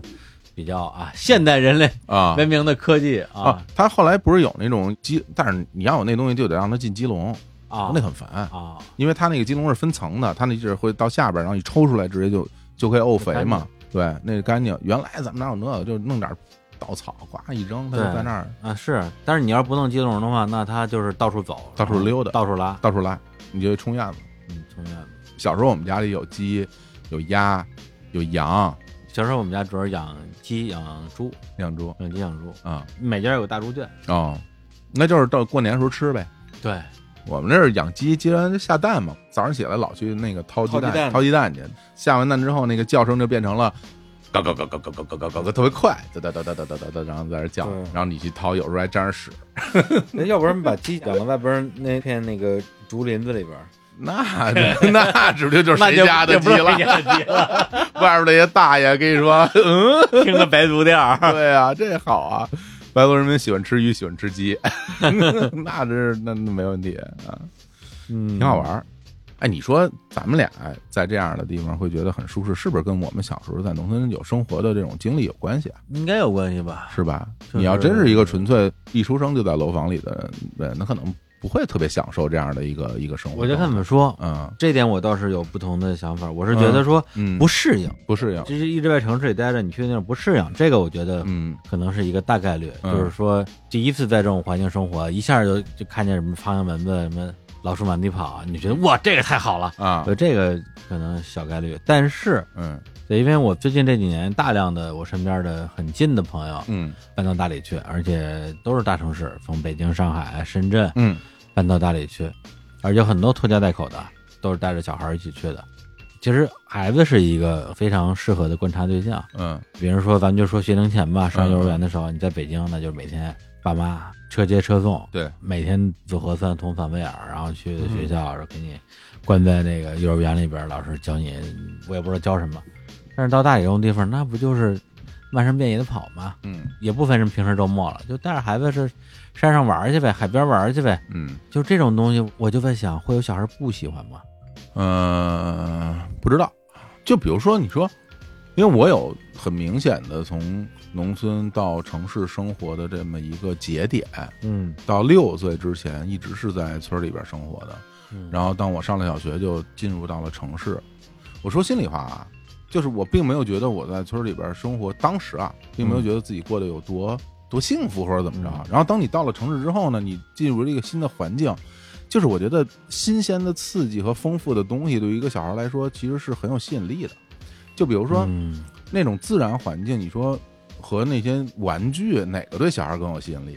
我觉得啊，至至少对我而言，那你在村里买不着玩具吗？村里哪有什么买玩具的地儿？嗯网购不就完了吗？那时代不也不一样了？对，我觉得时代不一样了嘛，嗯我也不知道，就是我并没有觉得这两者之间我哪个会更喜欢，哪个会更不喜欢。村里有村里的好，你到处跑，然后没人管你，跟这个就是小时候就说玩各种各样的虫子嘛，跟大自然在一起，每天就狂对奔，对，对，这就是我现在，就是我这两年我自己的一个个人的个人的，你可以说是一种坚持或者是一个迷信。我觉得人就应该多跟大别人在一起，嗯也别说什么道理，嗯咱也不跟那儿追根溯源，找什么原理。对，我觉得就应该嗯就应该，因为人人是从这地方来的，你跟这个地方多相处，对你就是会有很多的好处。呃，这个是肯定的。我觉得对你来说有很多好处是一定的，而且就是大家如果真的在农村生活啊，就是你会有一个特别直观的感受，就是你会发现你每一天会走很多路。嗯我说，如果咱俩只在那个院子里待着，一天走一万步玩儿似的，嗯，因为你从你屋里边室内，你走到厨房，你就走一阵儿，咱咱咱们愿望太大了，对吧？然后嗯就是你你要不停的走，因为它不在一起。比如你在城市里边，你去上个厕所，走两步一推门进去了；你在一个村儿里边，很多时候你上个厕所其实走一阵儿呢，然后又走厨房，又走楼上，走楼下，又走这儿走那儿。你每天其实有好多地方你都要去要去、啊那个去走，咱们的简洁老师嗯，在大理注意一室一厅，哎，对，他上厕所都是先远，那个都嫌远，那都先远，他那特近，我对啊我看过同样房型啊，就是对啊，他都先远， 哦，对对对啊，对他，我觉得可能是正好是就是另外一个典型儿，嗯，对，当然就是说他有他欣赏的地方，比如说他他坐在他的办公桌前，嗯然后望着外边的这个这环境个呃对，就是环境，嗯然后风云变幻，朝霞晚霞，就他也觉得很美，但是你让他花大量的时间去。这个融入大自然，嗯他可能确实没没有这么强的动没力兴趣没没兴趣，没兴趣。我很能理解他的心情，嗯就是如果在那样一个环境里边嗯，让我一直待在那样一个房子里，我也觉得挺好。嗯那你说让我在院子里待着好不好？也好啊嗯，就是各有各的好。啊，对我来讲最低限度嗯得有个院儿，啊，得有个院儿，得有个院 儿，对，所以我在大理，头上得有一片天哈。，对，头上有天，然后底下有院儿，嗯窗外有 view，嗯，然后天台有景儿，那就挺 奢了，挺挺奢但是挺奢的。嗯也不贵。嗯你要找正常在大理也不贵，对对，这就是为什么我要去这个地方。咱们这露台就挺奢的，就是我觉得那个东西是一种奢侈，嗯无论在什么样的地方能有一个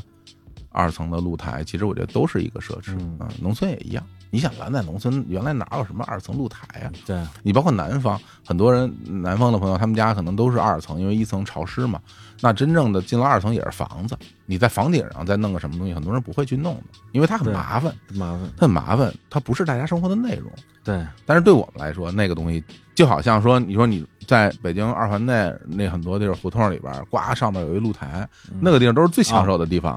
对吧？在那时候最个美好的地方，对吧鼓？楼东大街有一家咖啡馆，忘了名儿了，我去过两次吧。就是它在二楼有一个露台区，嗯等于说就是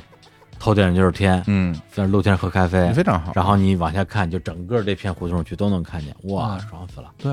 那小富哥他那个那个咖啊啡店楼上不就是吗？放假嘛，啊，我在那上面坐着就感觉特别舒适啊。对，姜文拍电影不也都在房上跑吗？ 嗨，那真的，这那个是一种美啊，是一种大家觉得非常愉快的那样一个、嗯一个状态。对，所以整这么一院子，基本上嘛，你看，就是我走前一天嘛，嗯，你不是跟那儿干嘛呢？啊，你跟淼叔刚录完节目，刚录完节目，然后我就在院子里边儿，就是其实我啥也没干，我就走过来走过去，走过来走过去，摸摸这个花儿，啊然后那边儿那个我基本每天上午都在干这就个是事走儿。对啊，就就院子里走过来走过去就很开心。 对啊，我每天上午都，我一般八点半来钟我就起来了，起来我就从我的那个车站出来，我就进咱们院子，然后我就泡茶，泡完茶之后就从这头溜到这头看看鱼，然后就去摸摸那些草，嗯 对摸那草手感非常好。对自己养花儿有很大的就是你可以摸，对啊，随便摸，特别爽。抬头看看结的果什么的，我很期待明年春天，因为我们有有李子，啊两棵李子树，一棵桃树，一棵梅子树，嗯两棵柿子树，嗯两棵梨树。嗯，对，你想想到明年春天的时候得得多好看，明年全春天时候全都开花儿，梨花和那个桃花会早，嗯就能先看一批，李子花儿对，也会开对，一批一批看。啊，然后我不知道那个柿子是是什么时候，柿子花儿什么样儿没见没怎过么。注意过，感觉都是对绿油油的叶子啪就开始长柿子。对，嗯要不然他们就是还差棵石榴树，想想办法。海棠其实可以弄一个，如果可以。海棠树吗？对啊，海棠树也结果，而且那花哦期会错开。桃花那个梨花开败了之后，海棠花长像樱花一样粉的，很漂亮。嗯院子里的树地儿地有点不够 用都了，用。再刨再刨块地出来了。 对，就不是地儿不够用了，嗯是地不够用了。地不够用了，对，因为全都铺了水泥了，对再往下就得刨水泥了，对也没啥不行。你之前中午做那个的时候，他刨水泥了吧？没有没有，花坛那一条啊因为有树，那地儿本来就是通地的，哦，那行，那本来就是通地的，但是就是靠办公室那边儿就是多肉区，嗯还有那个蔷薇，嗯，还有蓝雪花这几片儿是垒起来的土，然后底下就那么高，地也就那么高，哦但是那个土对他来讲够了，它相当于大花盆嘛，花儿就够了。对，大花盆嘛，那足够了。你要是这样的话，结果的时候就有好多鸟过来。我小时候特讨厌鸟，嗯为什么呀？就很烦，就特别讨厌。就是这鸟这东西吧，有时候因为我们家原来院子里边有那个枣树什么的嘛，嗯那鸟就老过来叼。那有鸟特逗，就是它其实叼了一个东西来的，嗯你知道，就是啊、就它本身叼了一个东西来的，哦然后到你这儿，然后它要叼别的，啊 然后它就把东西扔地上了，嗯，就是它一会儿叼一这啪掉地上了，然后它咣咣咣开始叼你的枣儿，然后走了以后，然后又又又叼一什么东西了，野果了，啪又给扔地上，这有有人还扔你脑袋上，然后那鸟在那树上又拉屎，这不就是帮助这个植 物播种吗？对，鸟儿真 是傻了吧唧，挺愣哎的咱，们咱们院子里鸟儿特别多。是吧？对，就树上那些那些柿子，感觉就是在被我们吃到之前，已经有一半儿被鸟跟松鼠给吃了。对，而且它们特别的有它们的这个生活智慧。嗯，对，你看那些已经那个红了的柿子，嗯就马上就感觉非常适合吃的柿子，嗯，它们也看得出来，说哎，这个熟了，对，人家在对挑，咱给它嗑了吧，基对不本对？上饿了吧？刚 刚刚刚刚，我就摘一半儿，正面看着哎真好，背面一看已经吃光了那个，嗯对，小动物，哎，然后我就奇怪说，你说长得也差不多，嗯，每次松鼠一跑过去，小姑娘们就说：“哇，好可爱，松鼠。”对，一耗跑过去说：“哇，呵，耗子哎，真是啊，长得多像啊都啮齿类的！”啊。对啊，哎呀，不知道，那这这不就是这样吗不？就是这样之 前吗？跟史哲老师也聊嘛，动物植物保护规则是什么呀？就就保护那些长得好 看的，你不就这这大熊猫儿没人保护，什么蟑螂就没人保护啊？对，你这就是谁好看保护谁，那花儿也一样，你银杏儿长得美你就保护，你拉嗯了秧要灭绝，我告诉你谁也不管它。我跟你说，我恨不得每天都给它给它砍了呢，就是。达了秧、啊鬼针草，就这个，对啊谁保护它留呀？着菜，谁保护这东西？ 是不是？对，都是这样的。嗯，人类的选择，啊其实本来那个院子在被园林队儿邀请他们过来弄之前，嗯其实也还行，我们拍照片了嘛，那就是一些原生态的花草，那是，野花野草吧，也有一点儿他们之前的房东种的绣球啊什么之类的。嗯如果是我自己的院子，嗯我可能就先这么着了。嗯就先让这些东西自己长长，然后我自己再一小块儿一小块儿的啊慢慢拾掇对，慢慢拾掇。嗯，其实我对于野花野草我还行，我对他们还是抱以比较大的这种，你说平等心啊，啊，爱心，除非就是说你不让别人嗯活，因为有一些有些野草确实生命力特别强，对，只要它在，什么都活不了。嗯，这种呢，你当然你你要侵略性比较除草强嘛，，嗯，对，你要除草长得嘛。快的那种，但是在一些，比如说你你不期待这个地方会有植被的地方，就比如说咱们地上那些砖缝里边，嗯因为你在那儿你也不可能种花儿，嗯哎，但是野草生命力多强啊！嗯过两天儿不去，啪长割草出来，再过两天儿开花了，看这种小黄花、小白花，你看你也挺开心的，还行，也挺开心的。嗯，我觉得最让我最开心的那种野花，就是在你不经意期间长出了一个牵牛花，哎呀，就啊特别开心，那不是不经意，我在院子里已经撒了好多牵牛花的种是子了，吗？就啊等着它长出来了。说不定我这次回去之后已经啊是吧？已经有了。对，所以这些东西，我觉得你抛开学习啊、成长啊，就是这种自我提升之外，我觉得这些事情是能够在工作之外让我觉得确实很快乐，而且它能够平衡掉生活中的很多压力，那一定啊，像一个海绵一样吸到你一定，我还是觉得它它是一种奢侈啊，其实，在某种意义上来讲，嗯，对于很多人来说都是一种奢侈。就比如说，你真的生活在农村的人，他也未必是以这样的一个心情在生活的。你包括我们哦的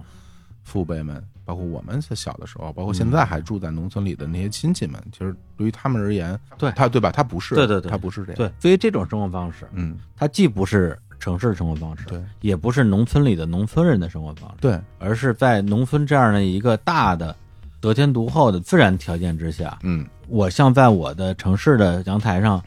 去打造我的花园一样，去打造这个院子。嗯，这个院子，我对它的期待，我对它的要求，就整个一个院子进去之后，没有一样丑的东西，每样东东西都是美的嗯，和好用的。嗯。那大家在这个地方就会觉得舒服啊。嗯，这也是我们现在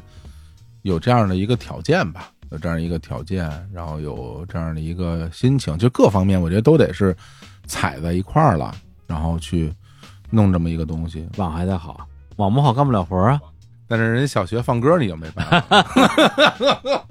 哎呀，我的妈呀！因为我租房的时候是七月份放假，嗯我还问了那个房东，我说咱们离小学这么近，嗯我说他小学不会什么大喇叭之类的吧？他说没有啊，就听不见啊。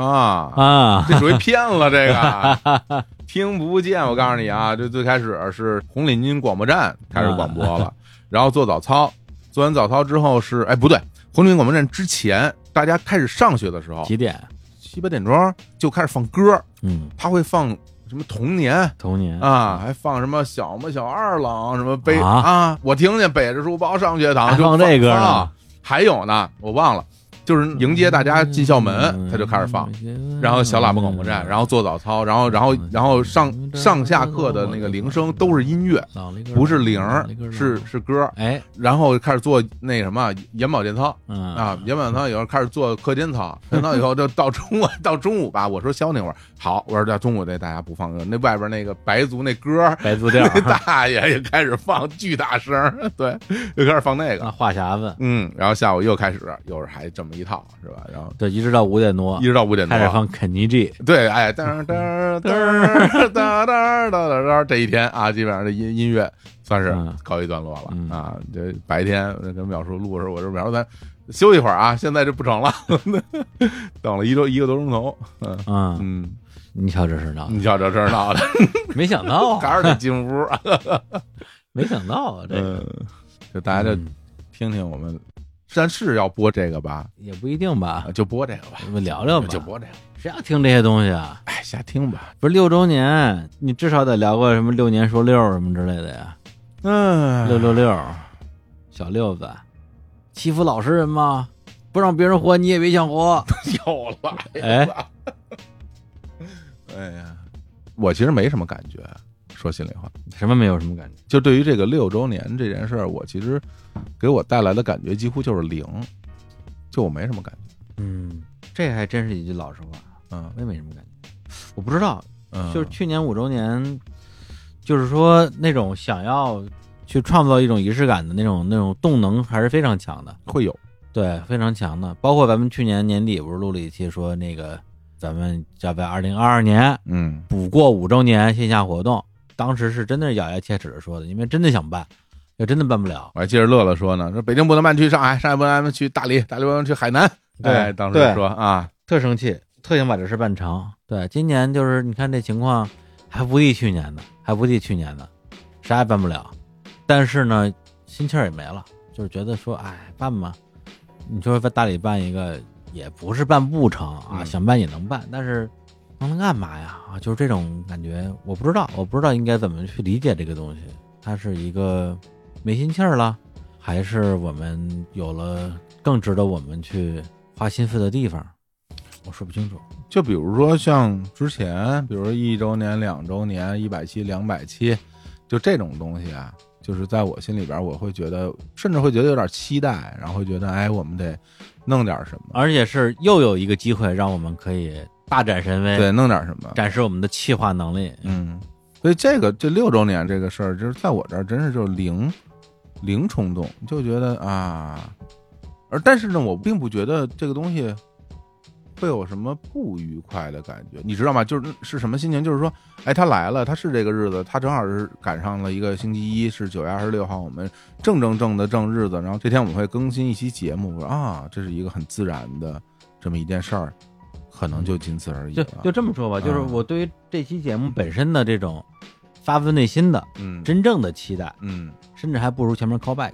那当然。 callback 多爽、啊、康拜很有意思，每一期都很爽康拜其实是我觉得是一个游乐场，啊！对，其实对我而言是一游乐场，对啊就是我们去一个游乐场里玩了嗯，我最喜欢的游戏，比如我玩了过山车，然后呢嗯我又玩了这个碰碰车，啊，那其实那小飞机转来转去那个我也我也特爱玩，啊我感觉像是在游乐场里边玩那个套圈儿游戏。套圈儿，啊然后呢，我等于说我拿着圈儿跟那儿套，嗯旁边呢就是节目听众。 嗯，我说，哎，你们说套哪个？套张战， 套这这这，套小指，套小指。我说行嘞，走你。哎这有点意思，是吧哎这更像哎，整个的关系更像。对啊，就特别爽。对就这这不就手到擒来嘛。对，，然后套完之后，他们都是电动的，一摁会在地上跳舞，哒哒 哒哒哒，然后给大家录一期节目，哦在地上裸体跳就舞，裸体跳舞，我 天，我太委屈 了。只有人求我，没有我求人。 什么时候我们家没有啊？ 我哈大伙儿怕我谁呀、对对对，这表演一段啊，停了。老特别牛逼，对对对，就是这样，就是这就个，是这种感觉，就是对，就挺爽的。这很爽。所以当时想的就是说，前面敲敲敲，一路敲下来，敲到最后，那咱俩那个粉墨登场，翻一下，翻一下，对，就是不能到咱俩这儿垮了呀，嗯，对，你得更上一层楼啊。就到这儿发现我，没什么可翻的，嗯，嗯，没什么可翻的，不是没什么，就是有想了一堆显好的方案出来，而且任何一个方案拿出来，大家听了之后肯定会觉得说，哇，太好了，太开心了，太感动了啊！这个日坛的感觉什么，反正就是那种啊，这就是我爱的日坛嘛。但是我们俩反而觉得那些东西对我们来讲就就是那种体验太重复了，太重复过去了，就没有什么没有什么真正的冲动想去把那个东西实现的，就是那种感觉。有点刻意，然后刻意去秀，做一个秀，嗯，为了听一句好啊。那葛优怎么说？说人生就是踢足球啊，嗯，嗨，听别人喊好啊嗯，其实这这个就有点像要去要一声好什么的这种东西。对。我其实就不太，所以我们俩现在真是就觉得不是不是很想要这个，而且会觉得就是它不是我们发自内心的一个真东西，我们就会觉得这个东西啊没劲。对，包括 callback 计划这个名单上，就是我们自己的名单上也有一些，一定是更能有更大的叫好声的对嘉宾。然后，而且我们都联系了，嗯人家也都都答应了，说嗯随时可以录。然后出来之后的效果一定是非常炸裂，嗯，但是在做最终的那个录制跟播出排期的时候，我们俩昨天商量半天嘛，就我们自己会有一种强烈的刻意 感。 就是这东西是什么呢？这东西就是说。是我们哥几个，包括我们朋友们，大家在一起来开心一下，还是我们要拉一个大牌儿过来蹭人家一下热度？ 感觉就特别像过生日，对，比如说今天来的都是铁哥们儿，嗯大家一起喝点什么之类的。嗯，哎就这时候，我操，突然来了一大牌来儿，明星，大家说我操，你还有面儿啊，这都能来。但是他来了之后，大家反而可能有点尴尬了，觉得说我跟人家你也不熟，嗯，怎么聊？对，当然，那比如说对我来讲，那我为什么能请他来？那是因为他也是哥们儿，对他也是我哥们儿，不是说我跟他不是哥们儿嗯啊。但是呢，因为他的这个身份在这儿呢，他的这个特殊性在这儿呢，嗯，所以就会有刻意感。对所以我想来想去，我觉得该约肯定还是约，该录还是录，该播还是播啊。但是呢，就不在这个时间段里边放出来了，对，就不去刻意营造那种说“操日坛牛逼，日坛有面儿”，就是我觉得不是那个时候了，不是那个时候了。都挺开心的，而且渐入佳境。就是我们这 callback 在录制过程里边，我都会有一种渐入佳境的感觉，就是越来越开心，对，它是一首钢琴曲。对我们每期节目都是一个音符。越来越开心。跟雅迪录，跟张湛录，包括现在大家已经听到了我们跟淼叔、秒收录， 跟淼叔录，都是很开心的这么一个过程，对宾主尽欢，大家听着也高兴。对其实说实在的，高兴不高兴，大家也能听得出来。啊，对对，就是不希望这里边有任何的一点强弩的对成分在，嗯，就是并不是说强弩这个事儿不行啊，或者不好，那我们也努过，我们我们可这对当然努，我们一开始可努的不行了。日坛头三年整个就是就是努出来的，嗯要不然也不会有这么快的一个成长速度吧。对，但是现在我觉得，哎，反正最近经常说了一句片儿汤话，就是阶段不一样了。到底什么阶段不一样？阶段哪儿不一样了？我也说不清楚。但是会觉得还是自然一点吧，大家大家都 活都活得自然一点吧。嗯，对，就是那种一招一式的东西，玩过就行了，别老玩了。啊，对，说这啊， 插一句不搭嘎的题外话什，么？这个做播客啊，我个人总结出一个规律：三年是个坎儿，一三年做大内，嗯一六年是吧，反出大内，嗯最低门户，然后才有了日坛公园嘛。但是值得庆祝的是，我们已经度过了两个三年，哎过了两个坎儿了。哎，你要想啊哎这样的话，其实我们一九年那时候还，其实一八年很难。一般就很难。我我现在想起来，我觉得一八年是我们做这个节目最难的那个时候。呃，一八年就如果日坛这个节目，嗯它会在某一年提前死亡，嗯，突然终结，最接近的就是一八年。那个时候就是就你有一种就是前不着村儿后不着店儿的那种特别无力的感觉，对，想回头也不知道去哪儿，然后往前走一片黑暗。因为刚开始的时候，毕竟从零开始嘛，这个耐心、这个认知我们还是有的。就是你怎么的，你你得先做一百期吧？对，你一百期节目都没有，你谈什么什么拉广告、融资这些事儿都纯扯淡嘛。嗯，对，但是你一百期干下来，那不就一年多了嘛？一开始是单更啊，然后到了零八年的时候，那时候广告也没开始接，没有融资刚刚开始谈，嗯，录音室，录音室啊，对，幸亏天辰救了咱们一把嘛，对啊要不然录音室就没了，地儿也没了，对，录音室没了，方家方家胡同没了，我们也没有收入，然后经济上特别困难，对然后家里边各种事儿，父母都生病，嗯，你包括其实，包括其实那时候，因为我们两个人的磨合，其实也是到了一个大家可以坦诚的去表达相互之间的这种感受的那么一个阶段。啊，对，就是这样，就是合作这个事儿，其实它没有什么神秘的，嗯，就是磕磕碰碰，对，除非比如说你结婚你，你们这个老哥几个是吧？嗯都都他妈认识认识好几十年了，哎该磕碰的事儿二十年前就磕碰完了，对对，那就不说了。对，那咱俩一六年开始合作，肯定会有不同的阶段。刚开始可能相互也没那么熟悉，也没那么了解，而且会客气啊。对，对吧客气，会客气啊，会有一个基于客气的一个比较蜜月期，对啊，默契的阶段。后来大家相互熟悉之后，对对方的不足之处、对缺点啊、缺陷可能会会放大，特别是对压力，就是我们的对，客因为客观压对力你会有压力，压力啊。对，你就会想问题出在哪儿，是出在我身上还是出在谁身上？嗯一八年对咱俩来讲也是一个很重要的坎儿。嗯嗯，很重要的坎儿。当时我觉得，如果要是有一些事情没处理好，或者是两个人里边儿哪怕有一个人嗯上头了，嗯就过不去了，嗯那一八年有可能也就不做了。对，呃，一八年我觉得五六月份吧，嗯五六月份的时候我，我印象还是比较深的。那个时候是我有点儿觉得有点儿扛不住的一个一个阶段，但是也是有一些，在我看来，我觉得是无论是在创业这件事情上，还是在跟别人合作这件事上，嗯我觉得我在那个阶段经历了，为了让自己最终能够到达那个彼岸，就是今天这个地嗯方。嗯嗯嗯那个 calling，那个灯塔，嗯虽然我看不见，但我能感觉到那个灯塔在那个地方。嗯为了到这个灯塔去，我不能倒在这个地方，嗯我强行把自己拔了起来。我以那个时候的自己并不拥有的智慧，做了一些重要的决定，而不是以我那个时候的真实水平去做一些判断跟决定。嗯，然后才有了我们后来所有的这些，对，可以说是，哎，也不也不能说一马平川，去年也挺难的，前年这这两年每年每年都有每年的难吧，对，但是当你每一次遇到了一个你认为你几乎不能战胜，就是你那个血条最后都已经开始闪光了，对，是吧？残血了，对，感觉就只要被敌人再碰一下，你就 game over 那个阶段，你他妈又又通关了。对，一次一次的这种经历，就会给你更强大的信念，让你觉得自己他妈的一定能到那个地方去。对，是，我觉得那个时候，那个时候你说那个血条儿，它已经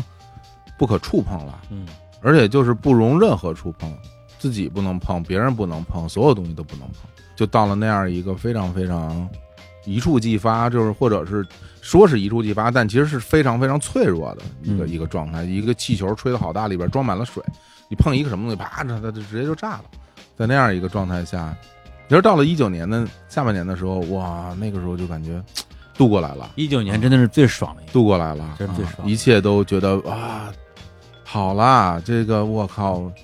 真的能够看到一点点未来的希望了。对，嗯，公司账上也有钱，然后招了很多很可爱的同事，嗯在 WeWork 这么好的地方对办公，搬进了还还不用给钱。对，明亮的大楼房，，对啊开心，对就觉得未来一切都会，对，虽然一九嗯年赔了很多钱， 因为因为可能就是很太乐观了。对，一九年是我们真的是这个正负值，赔钱赔的最多的一年，因为融了资之后要做事儿嘛，开了好多摊儿，比如说咱们的那个微信公号、新媒体这块儿，啊，对，其实所谓赔好多钱，并不是我们真他妈傻逼似的烧光所有融资，嗯对所有钱都花在人身上了。对啊就是就招一些很好的人，想把内容做好嘛。对但是也走了一些弯路。但是，一九年现在想想，真他妈快乐，嗯，没什么大的烦恼。它像什么呀？它就像你你开了一个游戏一样，你练了一个号，满级是六十级或者九十级，然后你从从零开始特别惨，裸体，然后到处乱跑啊，裸体跳舞，对吧？楼也跳舞，然后经历特别多很难的事情，打怪，最后你到了这个二三十级，进入到一个新地图，你身上有一批在这个级别里非常不错的装备的时候，你对于未来的那种那种期许是吧？你你觉得我要大干一场了，对吧？那个时候是那样的一个对一个心态，一个劲头。对，而且那年就是公司也没那么惨了，嗯，咱俩也也没那么苦了。对对，嗯就起码有钱出去旅游了。这咱不说别的，对，对，那年你想去了趟日，呃去了一趟还是两趟日本啊？嗯，然后去了美国，啊去了墨西哥。那都是你。嗨，哎，对你为什么哪儿都不去啊？我那年不是呃拍综 艺啊，哎呀，后来那个咱们去完大理之后，我整个不就已经不太能动了。哦，我一九年那时候那个腿那腿腿不行腿了。瘸了腿瘸了，然后就啊特别严重嘛，啊！对，然后我就把所有的事儿都一直努着努着努着努着，最后年底的演出完了之后，立刻就做手术了嘛，对对对对啊，那个时候腿的事儿特别严重，对，嗯那时候，腿瘸了，嗯我说我都忘，我都会忘了。嗯，主要是你现在恢复的特别好，跟好人一样，跟好人一样，对，完全没法想象那时候推着那个对小啊，车，推着小 车。 哎呦喂，我的妈呀，一九年挺好，一九年真挺好。嗯一八年其实最后几个月还行，就最后一季度嘛，最后一季度拿的钱，拿钱了嘛，拿钱拿了，钱，拿钱，，拿钱，拿钱谁不高兴啊？我对，因为没想到。嗯，因为你虽然为了拿钱这个事儿付出了那么长时间的努力，跟投资人一轮一轮的谈，但是你心里总有一个一个念想，说这事儿最后搞不好还得黄。嗯因为在中国没有任何一家播客公司拿过钱，嗯我们是第一家。嗯而我当时要拿这个钱，有很大一部分原因就是因为我我就要当这个第一，我爽，我为了这个爽去的，对，一半是为了爽，一半是为了钱。嗯那最后成了，那 那那不得爽吗？对，它是一种证明啊，对啊，它是一个侧面的印证，印证你的价值被人用真金白银认可了。对。对你，包括我们现在也是，我觉得很多时候是一种侧面的印证。我们现在啊，但是这都不重要。嗯对，就这些东西，就是怎么说呢？因为我们在想要证明自己的时候吧，证明过自己了。然后在浪潮来临的时候，我们没有被甩在沙滩上。对，我觉得这个是特别重要的，就是呃我们没有没有倒下，没有被时代抛弃。嗯，所以去年我跟那个小伙伴们聊这事儿，就是说，哎，反正当时我总结了一堆规律嘛，十二十法则，就是听众们不愿意听比自己大二十岁的人说话，嗯只愿意听比自己大十岁左右的人说话，因为他们跟你们的经验有很多的相通之处，嗯然后你会觉得这是特牛逼的一个大哥大姐，嗯我希望像他一样，比你大二十岁，这就是上一代人了，嗯对，这就是一大叔大爷，你牛逼跟我没关系，嗯对你说这些事儿我没兴趣，就会导致像我们这个年年龄阶段的人和播客的这个时间做了这么长时间的人，就会容易掉进这个陷阱。这个我觉得跟个人自身在社会生活中的感受也是相通的。就举例子啊，比如说咱俩三十岁的时候，比如咱们大咱们十岁，那那可能四十岁的人，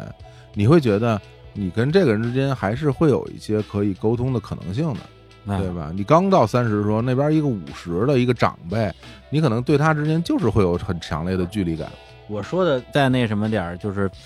呃，对不起，倪斌老师，啊，就是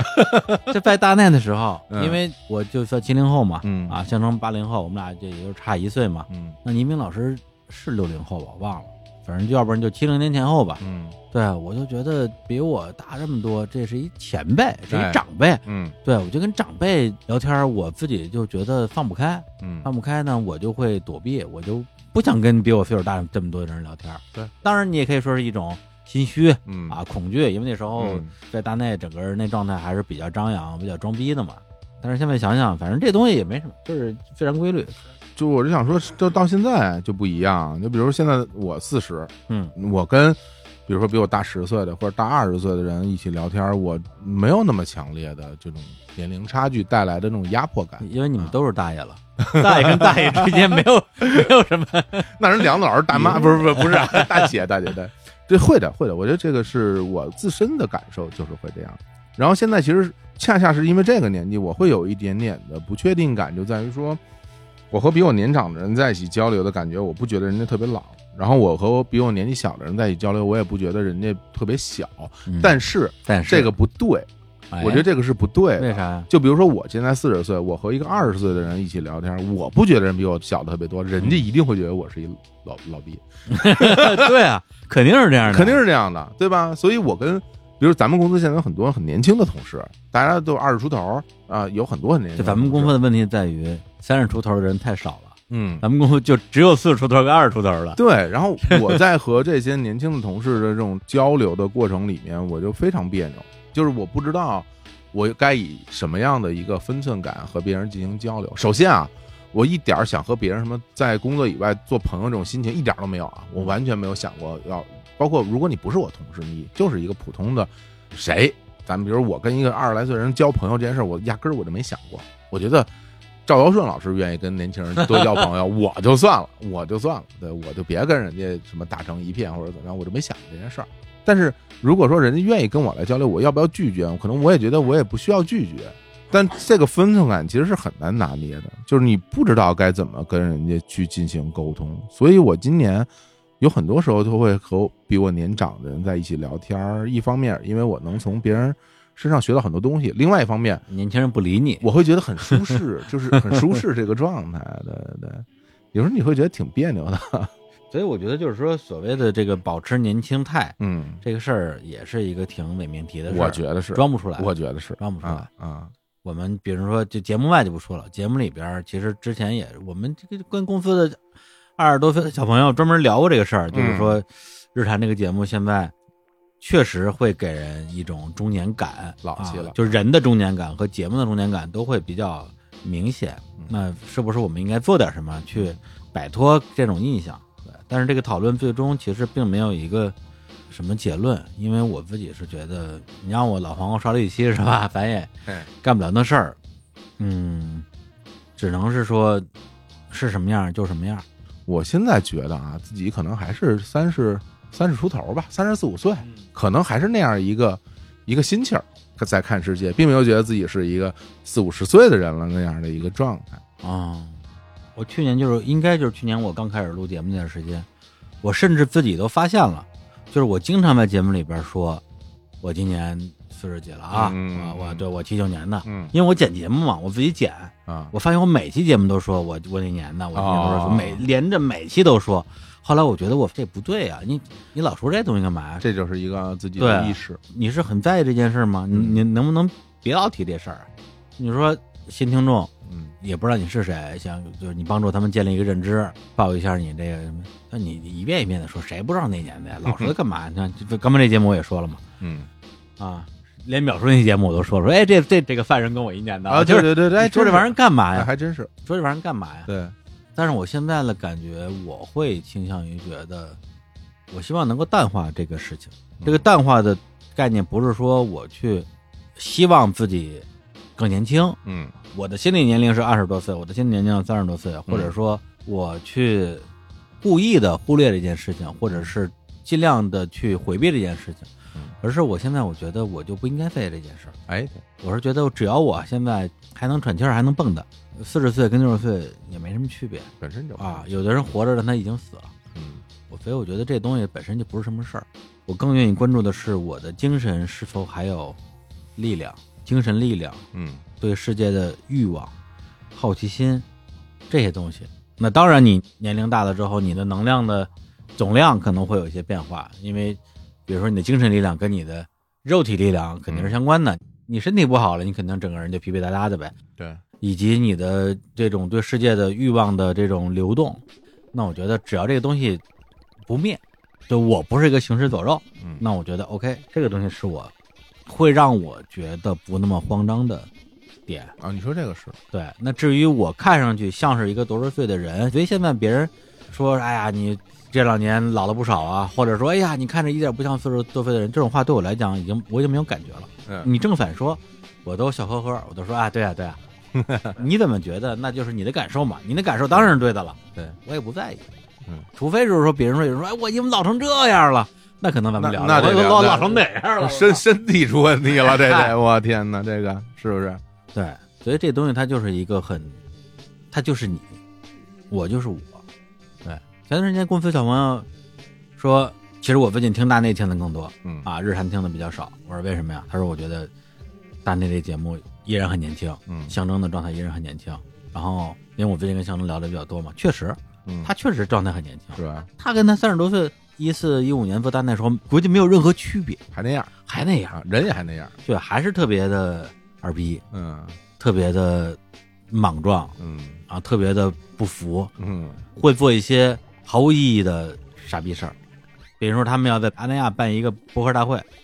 五月份、六月份就要办，然后说你你一定得来，我说我当然来了。嗯，结果后来疫情嘛，嗯取消了。然后俩礼拜之前在群里说，我们这个活动现在改到十月份了，还是为安那亚，各位老师的时间档期怎么怎么样？我说我档期我一定留给你，但是十月份安那亚，你想什么呢？怎么可能？嗯肯定办不了啊。然后结果这礼拜小张给我发微信说：“操，又黄了。”我说：“这妈多新鲜啊！ 这能不黄吗？这这这这这这你多大了？”你他说：“motherfucker 啊！” 我操就还是这个这个屌逼样儿。对，所以丫以前老说他是朋克，我就觉得特扯淡。当然，我更多的是从音乐角度，因为因为因为他不听朋克。我说你你你一个不听朋克的人，你说啥朋克？但是现在我觉得他干这些事儿确实挺朋克的。挺萌啊，对，就嗯是没有什么头脑，嗯但是呢，就挺年 轻，挺猛的，对，挺，冲的，对，包括在就是他下面邀请的一些嘉宾，他在节目里发表那些言论，嗯我觉得不是说不成熟或者说幼稚，而是一些他也明白，我也明白，他是这么想的，我也是这么想的，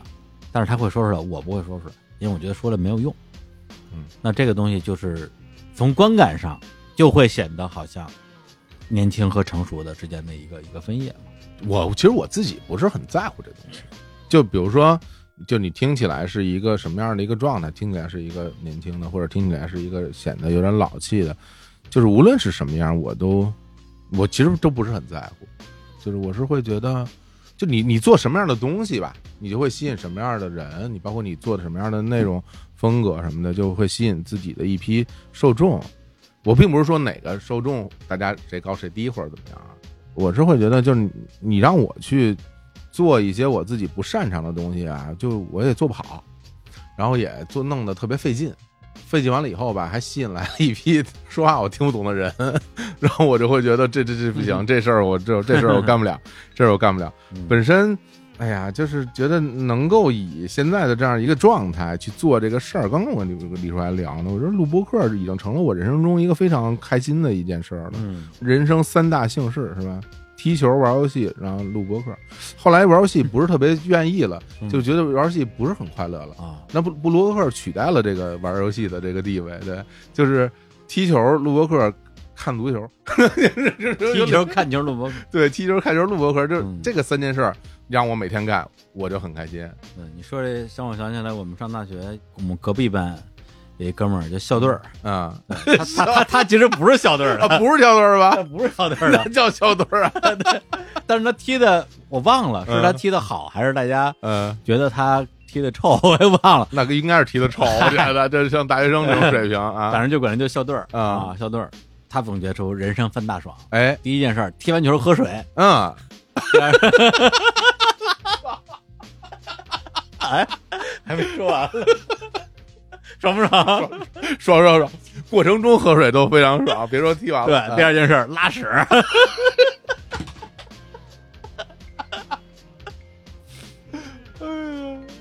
呃，然后第三件事儿，我说那个事儿应该也挺爽的吧，但是我也没干过， 大家都说爽，那算他一个吧。哎呦我的天呐，真是三大爽！ 你别说，哎，的确， 我是认同小队儿的，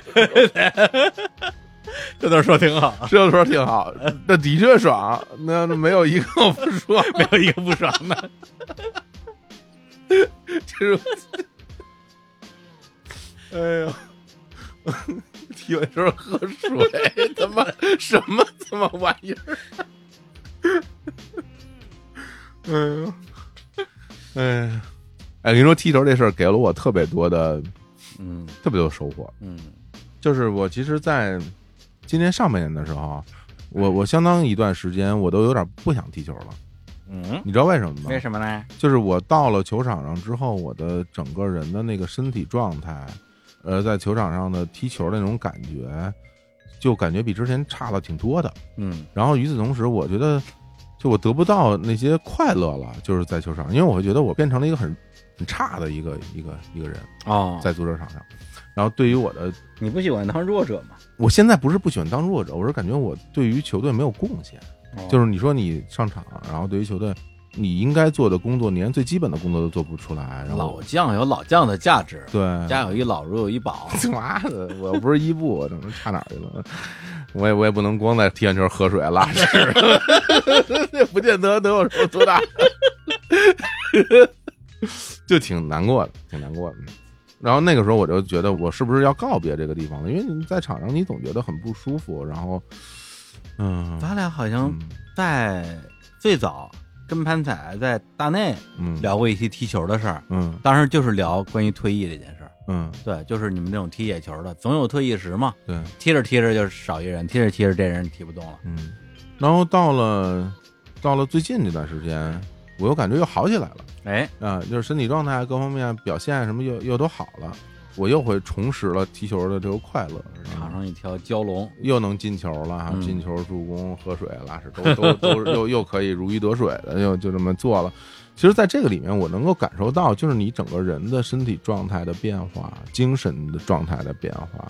你是否休息好了，到球场那种兴奋。我就这么跟你说，在我前段时间整个身体状态就出了点问题的时候，啊嗯我站在球场上一点都不兴奋。嗯，就是我连站在球场上都已经是没有任何的情绪波动的那个状态了，那真是完了。真的是不行。所以它成了我一个验证我自己整个人状态一个很重要的一个一个场域。嗯，然后在这里面，我能够得到很多的真实的反馈，然后我也能从我的队友身上得到很多真实的反馈，他们会半开玩笑的来告诉你你现在是一个什么样。我记得有一次我去，他们就说你最你怎么黑成这样？嗯，是因为我前一阵子一每天在在外边坐着晒太阳，哦，我晒了小一个礼拜，然后就说你怎么黑成这样了？我说啊，我是吗？我自己都不知道，我上非洲非洲了，鸡了，我的天呐，都让你晒个月牙出来，晒成这样了。对，然后有时候他们就说说今天你感觉身体状态非常不好啊，你就少跑跑什么的。他们也会给你这种东西。我自己也从这个里边能得到很多的收获。与此同时，你看着身边的人也会给你很多的激励，因为我有队友已经六十多岁了，嗯你看他们那种状态，那种与人交流的状态，在球场上奔跑的状态，还有他怎么来看待这些事儿，也能够得到很多的收获。其实他对我来说真的是一个非常非常重要的一件一件事儿，而且我情绪的宣泄，很多时候也要通过这个场合来来去，就是你你听完以后你会很舒服，这个东西就是一个很直观的一个东西。嗯别的很多事儿我也不会做，所以这个东西它真的是很难得的，能够有这么一件事儿让我现在还能够持续的做，我都有时候不敢想啊，因为我有很多队友已经离开球场了，永远的离开了，永远离开了嗯，很多时候是因为非常被动的原因，就是因为受了很重的伤嘛。嗯然后你会发现他们受了伤之后，在他们康复的时候，什么拄着拐，有时候他会来到球场，嗯，站在场边看你。嚯，这个太对，我有一幕我印象特别特别深。我曾经有一个队友也受了很重的伤，然后那天踢球我们下雨，在下着雨在踢球，然后你在踢的时候，你看着场边站着一个人嗯，腿上戴着非常厚的护具，嗯然后拿了一把伞，站在球场边上，然后就看着你们踢。对，你会觉得灌篮高手里的三井寿是吧？那种真感的觉，真的，然后就是那种啊，那个感觉，就我会觉得，反正迟早有一天我肯定也要离开这个地方，你不可能永远在这上面。对啊，绿茵场上呼唤着你的名 字，绿色身哎影 是我们的明星。哎呀，但是 其实做个播客一样，对啊，总有告别的时候。啊我就，想说，就是其实我觉得做什么事儿都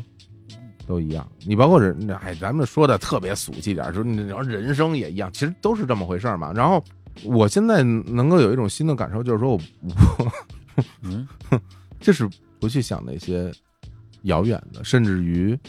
一个月以后的那些东西，我可能都不会去想。最远就想到下礼拜了。我有一个 to do list，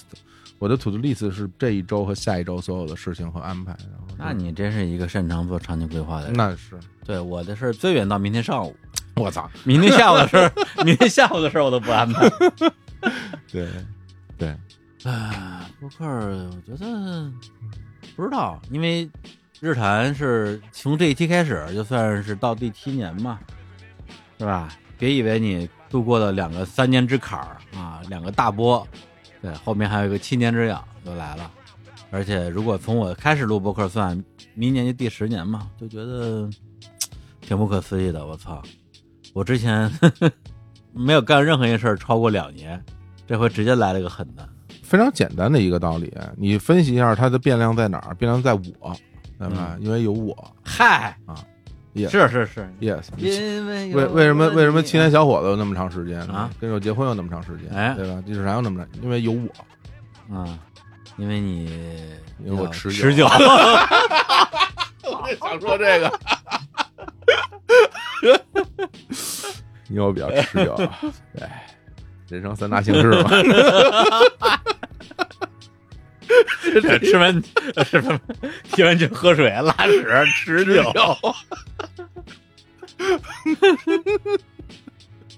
嗯，嗯，我不知道大家有没有压力啊，就是听众有没有压力？经常有跟李叔说呢，嗨就是看到那些好几百期的标题，我有压力，我真的有压力。啊一看就不想听一，下就不想听。我一看一个节目四百多期，我一上来我一他妈新来的，我说你们这都听那么长时间了，我一期没听过，对，不带我玩儿，不带我玩儿啊？对啊，我会觉得有这种感觉。如果一个节目我翻一下列表只有十期，我靠，那我听一下，我很快就给它补完了是吧，。对，你《海贼王》一千多集，我 我我从哪儿补补到迈克尔·杰克逊，我就补不下去了。他其实是有压力的，至少对于我来说是有压力的，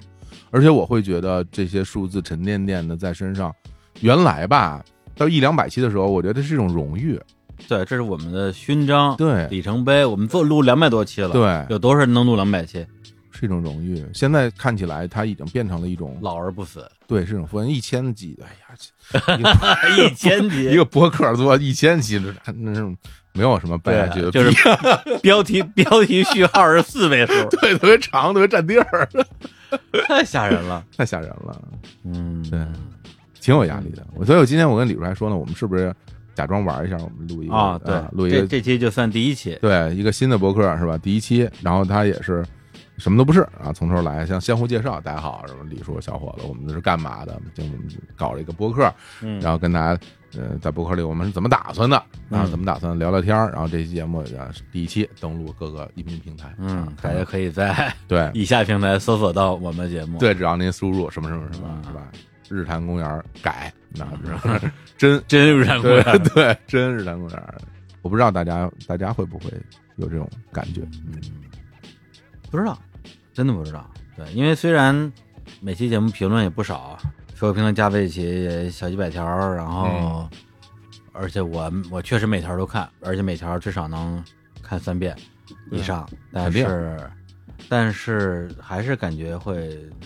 挺遥远的吧。我不知道听节目的是是是什么人，除了生活中我认识的朋友，对对，我还是会有一种很模糊的感觉。嗯但是这种模糊并不会让我觉得嗯说嗯不真实嗯啊，我想要迫切的拉近我们哦之，间的距离，倒没有这种感觉。我觉得保持这种距离也也挺好的，也挺好的。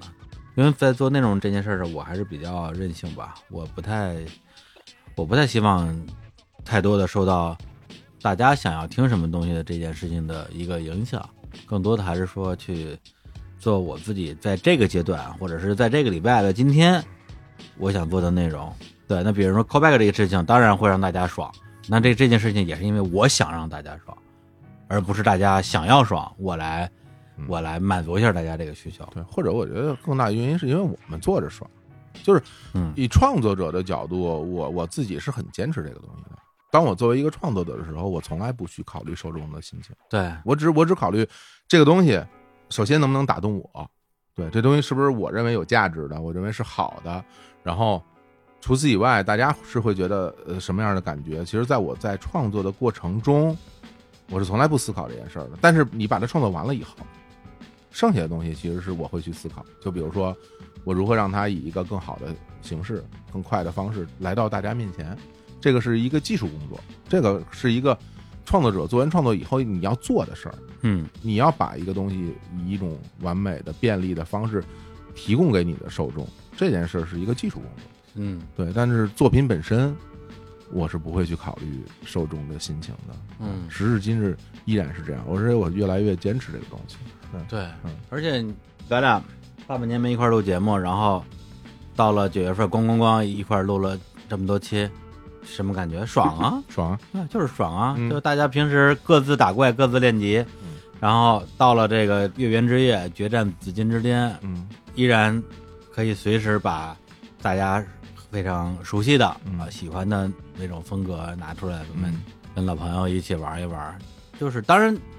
也会有一种说，当然这么说不对啊，有一些比较原教旨主义的老听众会希望说，嗯日产永远是以前那个样子，或者啊永远是今年九月份的样子。嗯，那对我来讲，我说这东西有什么的呀？这这太这太这个太简单了，这个这个这这就是这是太嗯简单了。对我们俩来讲太简单了，玩腻了。那天我看那个 Podcast 热榜里边儿，咱们同一天有三期节目啊，在前十名有三期，哦前十名有三期节目，然后在里面，然后你怎么说呢？那个心情其实挺复杂的。二零二二年了，啊，二零二二年了，某种意义上来讲，我都会有一些担。哎呀，我这么说其实不太好啊，嗯，但是我真的会有，我我我不妨直说啊，我特别希望播客这个行业能成为行业，我特别希望播客这个行业能成为，因为它会给很多人带来一个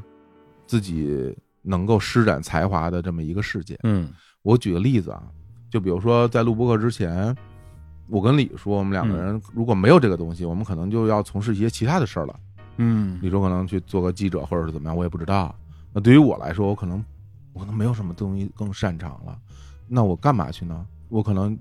开滴滴呗，送外卖。我就这是真实的啊，我一直有这样一种一种心情，就当我真的找不到工作的时候，那我可能就是开滴滴送外卖吧，对我来讲。然后我在接触很多人，尤其是日之路，给我带来特别大的冲击。嗯就是说有非常多人，比如你上学学了一个文科的一个专业，某一个领域学个什么呃语言啦，学个非常冷门的这样的一个东西，对很多人来讲，他未来的毕业之后的出路就是要么去大学求得一个教职，这其实很难的，然后要不然就是只能去考公，或者是家里安排个活儿，或者是做一个跟自己本专业一点关系都没有的东西。但是如果你这个人真的是热爱你自己学这个专业的话，你会发现没有施展的空间。但是，播客，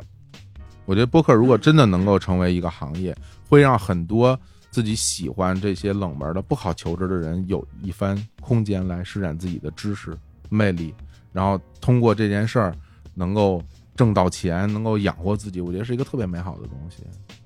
给了很多人一种一种可能性吧，一种生活的可能性。做着自己喜欢的、擅长的事儿，与此同时还能够养家糊口。咱不说挣嗯挣大钱吧，养家糊口，而不用去。我们从小到大见过太多这种故事了。一个人喜欢画画，最后变成了一个厨子，对吧？嗯，对，一个人喜欢音乐，最后变成了一个出租车司机，对，太多这样的事情了。我希望，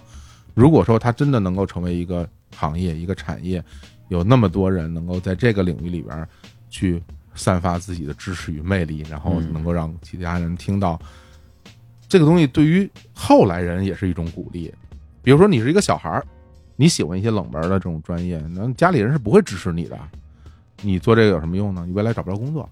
但是如果他真的让别人看到了这些可能性，就好像原来说打游戏能成为职业吗？电竞选手现在也有很多人来做这个事儿，那可能你家里人就不会那么反对你年幼时的梦想了。我觉得这个东西，在我看来挺美好的。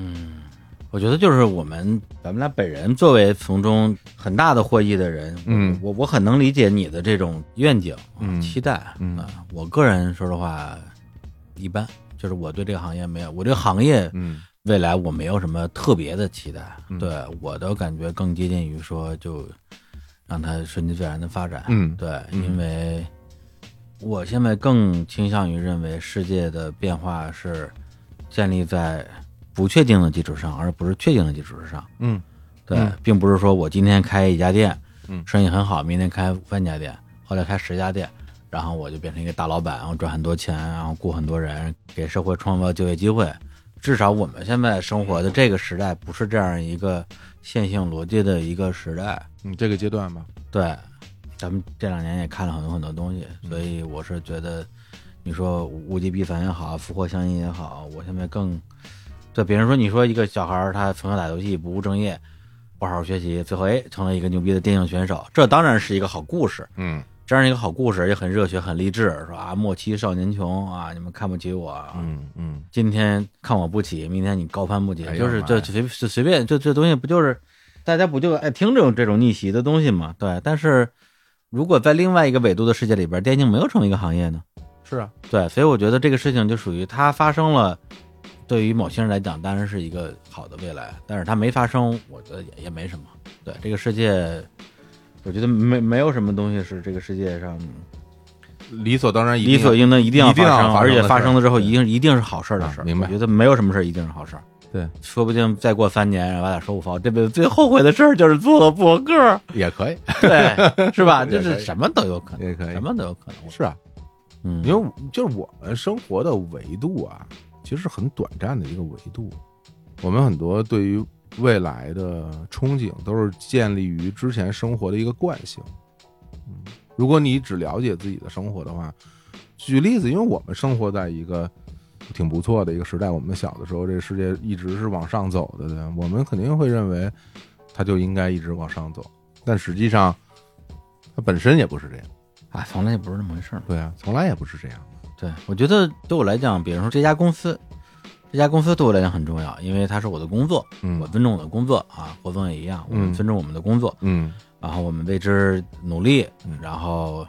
去满足所有人的期待啊，满足社会的期待啊，嗯这个我觉得是基础的这种职业责任心、社会责任心的部分。但是仅就录播客这件事情，录播客啊，自己录播客这件事情，嗯我现在感觉对于我来讲，好像变得小一点了。嗯。对，因为从一，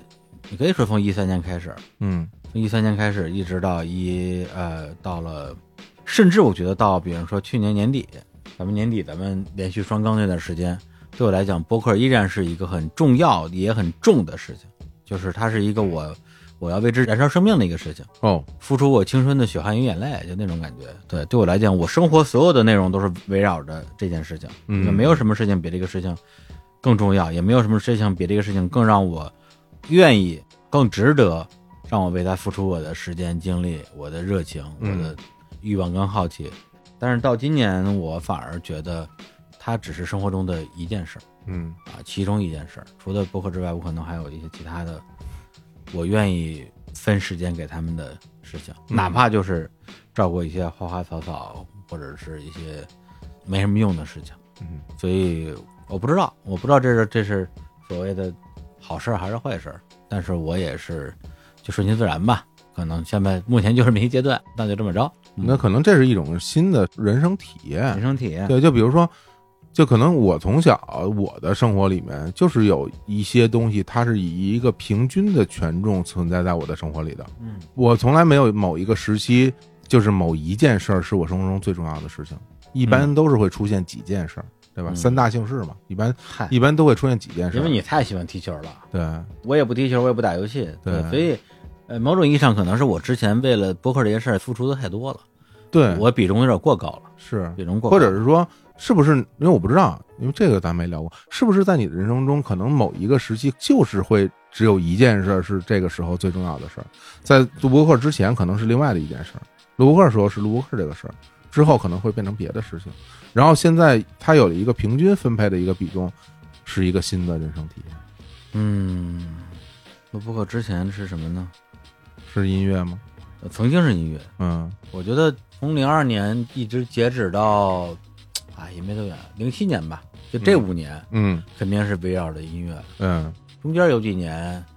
就是从这种事儿的角度，嗯，没有什么是真的让我能够去全情全投入全的投，入的。对，这个其实对于很多人来说也是一种人生常态，就是我现在也慢慢了解到了大家生活的那种不同嘛，就是你有一个很喜欢的事儿，这个事儿其实是一个不是很常见的那么一个状态，对于很多人而言没有啊，对我昨天跟一朋友聊，他说他今年有三分之一的时间在被隔离，嗯，因为他的职业哦，就单位吧，哦单位对他们要求比较严格，三分之一时间在隔离，好像是酒店，我也不知道。原因就是说这样更安全，或者更稳妥呀、什么之类的。我说这样你不觉得难受吗？还是难受？我说那你不想改变吗？他说主要是我也没有什么其他想干的事儿，所以就先这么着吧。嗯对，那我我确实也没什么可说的。我说嗯，我说嗯，理解，嗯对。但这种理解里边儿也有一些无奈的成分吧，就觉得，但是这种期望也是一种怎么说非常这叫什么主义啊？别人说我有一件我喜欢做的事儿，我希望大家都有，但是很多人可能会不会有人就压根儿不期待自己有一件喜欢的事儿啊？觉得我为什么我需要一件自己喜欢的事儿？我就我就现在这样就挺好，我不知道，我觉得我爸就没有，嗨，我也没有。你大。我我我看你有， 他妈就这他妈就有， 就明显看出来喜欢这个事儿了，热情就一下就就。这不这各种抽离，叭一下就就就反应之快，我的心就开心。你看你看美的，我这这这，哎呦， 怎么啊我好无聊、哦，就开心坏了？开心。哎呀，我觉得我妈最喜欢的事儿就是打麻将。嗯就我小的时候开始就看他永远在打麻将，然后到现在这一年也也是，这两年打的少了，原来那真是没日没夜的，那你能感受到他喜欢那 那太好了，啊、就真心喜那太好欢，了哎呦太喜欢那太好啊、。嗯打麻将还能那个防止老年痴呆呢，是吧？对，肯定都动脑子嘛啊、。嗯，而且而且就是哎呀喜欢，我爸我就不说了，嗯省省得他妈的我也是。多大， 这四十多岁的人了， 这不是四十多岁还没当过爸 吗？哎缺什么想什么，哎呦喂，就就接这接的 快这么无聊。 哎呀，挺好，嗯，我们十一就不更新了啊。怎么突然插这么一句？我因为我脑里一直在琢磨， 哎，我就是职业病，我说没事儿。其实我每天都会捋一捋未来的这些事儿啊，或者怎么着，就是可能就习惯吧，我会踏实。我知道之后的这些东西会怎么来发展，就我就会挺踏实的。 咱们公司小朋友特别逗，然后拿了一个那个一个手账本儿，挺早以前的事儿，拿一手账本儿，然后跟我说：“火总，这个本儿送给你。”我说：“为什么？”他他说大家都不喜欢这个本儿。我说为什么？因为这个本儿里边儿每一页上面都是每天的二十四小时， 按照时间刻度来记自己手账什么的。我们一想，你一定会喜欢这个东西。 我说是啊，我说这不挺好吗？这看着很清楚啊，每天。 对，别人都看着都心里有压力，会觉得不舒服。你肯定会喜欢，送给你。我说好，好送给我我我收下了。对嗯，Man in Clock，对，就是要按照时间的刻度嗯生活，会让我很舒适。对很多人来说特别不舒适。嗯，每一个人都有自己不一样的舒适的地是方，，我是正好另外一个极端。为什么我不愿意安排？我甚至不愿意安排明天的事儿，就反正因为我不知道明天我我怎么想，嗯，我不知道明天我想不想干今天安排这件事儿，嗯除非是一些特别具体的事儿，比如说去医院看病，啊，那你当然得提前挂号，你该怎么？对，但但如果这个事儿，比如说哎，明天去见一朋友，嗯那我要不要今天约他呢？提前约当然是一个礼貌，对吧？但是我今天约了之后，如果明天我我又不想出门了，我今嗯天不想见人了，嗯，那我还得跟人家说不好意思，我来不了了，那何必呢？那我不如现约。那现约的话，对方没时间很正常，嗯我也不会觉得对方应该有时间。那谁有时间我约谁呗。啊，对对，就对我来讲，这种节奏就肯定就更舒服嘛。对，然后谁都没时间，那我就自己待着呗，我也不会觉得这时间浪费了，没什么。对，啊哎呦，你要这么一说，我想起来，就是我不是拍那个空闲十分钟嘛，嗯我后来就想说这个东西我，我特别享受啊，就是说我在跟人约事儿，我会提前到，然后那个东西是没有任何安排的。我后来会发现，就是我安排了这么多东西，嗯，我真正享受的是什么呢？什么呢？我可能不是真的享受在这个每件事儿每件事儿上度过的，因为很多东西这件事儿我我我肯定不会享受，比如明儿我要去。什么什么，有人约我什么时候在修家里的网络、这就这种东西，它肯定不是一个特别享受的事情。嗯我可能享受就是在那些我固定要做这些事儿的时间以外的那些完全没事儿的那些时间。就这个东西，我一看，我看了一下啊，今天我只有两件事儿，有其他的很多时候我是没有具体的安排的，我就会觉得很开心。我觉得啊，这个东西是给我带来了那种非常自己想干嘛就干嘛，甚至什么都不干的那种那种时刻。它是建立在一个我要把我该做的事儿做完的基础之上，去享受的这些时刻。如果我我那些事儿没做完，我心里会很非常紧张，我会忐忑，我会慌张。嗯，对，回头我也拍一节目，叫让别人空闲十分 钟。 那不止，那不止 啊，哎那让别人空闲俩钟头、 俩俩钟俩钟头不至于，半个钟头、半个半个半个钟头是可以的。 很爽啊，就这种感觉很爽。你看，为什么 我我喜欢半个小时以内的这种小迟到？嗯你看想，你都要迟到了，然后你还要让别人等你，嗯，但你却不着急，太自由了，自由了。感觉很爽啊。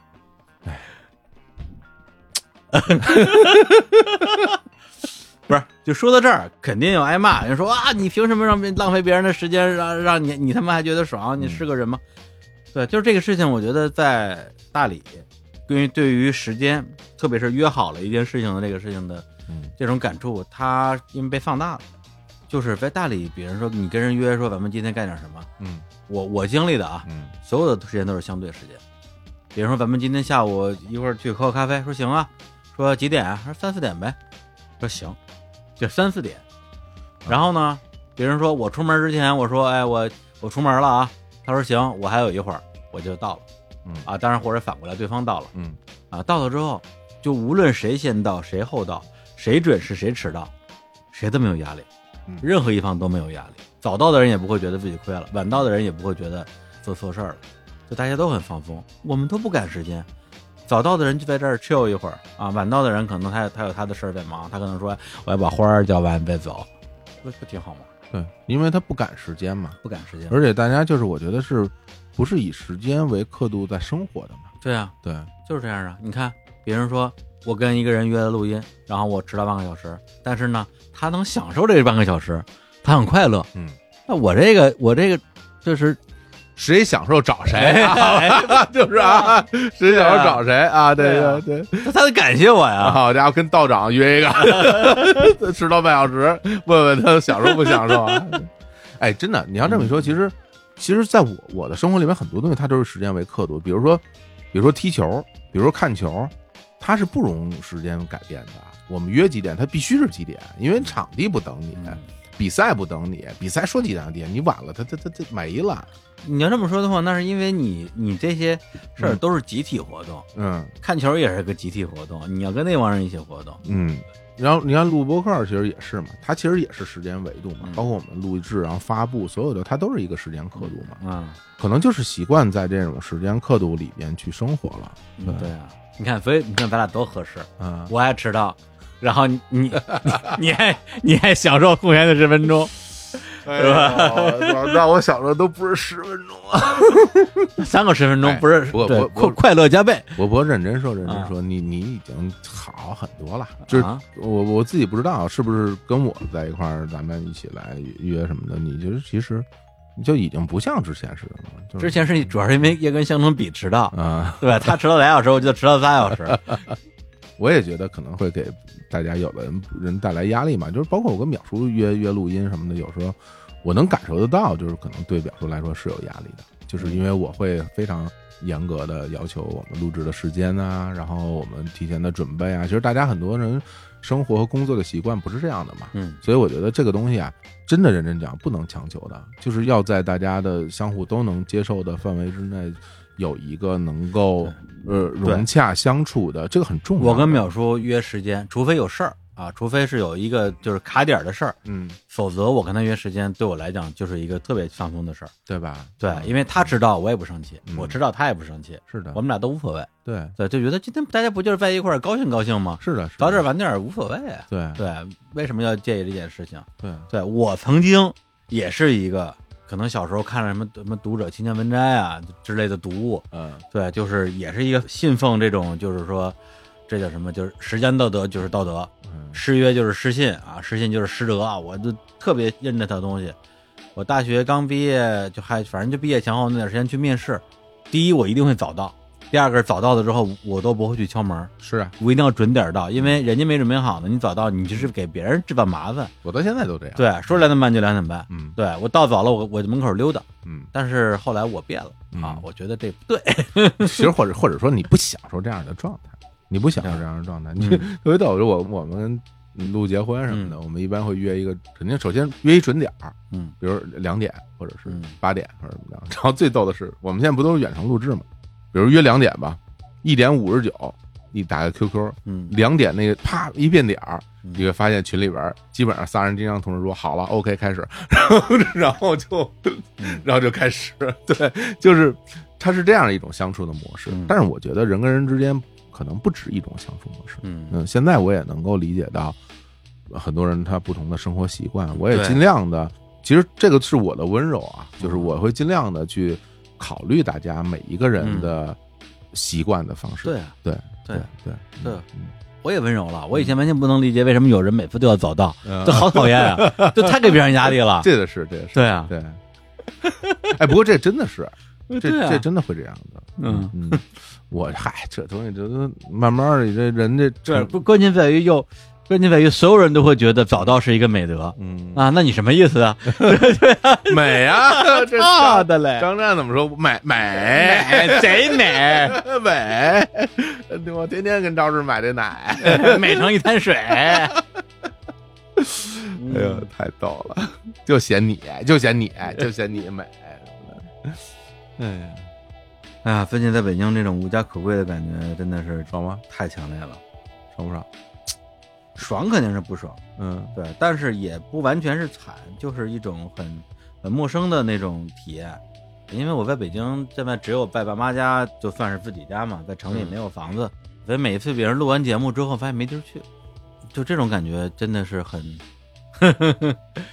就没想到自己会在北京有这种感觉，因为啊如果啊如果因为如果爸妈家很近，嗯我就回家就完了，爸妈家特别远，对对，很多时候就觉得太晚了，别人今天晚上就咱们就马上录十一点了，我回到家十二点了，嗯我是不是找个酒店住一住？嗯然后打开什么携程去哪儿一看，哎呀，这个房间的照片啊，嗯，就是不想去对，就嗯给人感觉特别的冰冷，啊，冰啊冰冷冰冷。啊冰冷。呃对，看照片就没有一丝人间温暖哎呀，找一暖和的地儿。啊啊。对，主要是就是床床上的暖和，哎，哎对，得给我铺个电褥子，电褥啊 对，对对，然后哎呦，哎呦就这种感觉挺奇妙的，挺奇妙的。是吗？对，因为上次来的时候我还有地儿住呢，这次来没地儿住了。嗯，上不来。 哎呦，坏了！你看，你看，暴露了。嗯，但是也是一个人生阶段吧，也知道呢。我并不保证我以后一定不会回到北京，当然，对吧？当然，没有人希望你保证这个事儿也。有谁说李叔，我现在开始盯着你了？什么时候你回到北京，你他妈我就是嘲，我就对我嘲就笑我就你，啊笑话 你，哎这是我觉吧？得没有没有，是吧？我觉得这一切都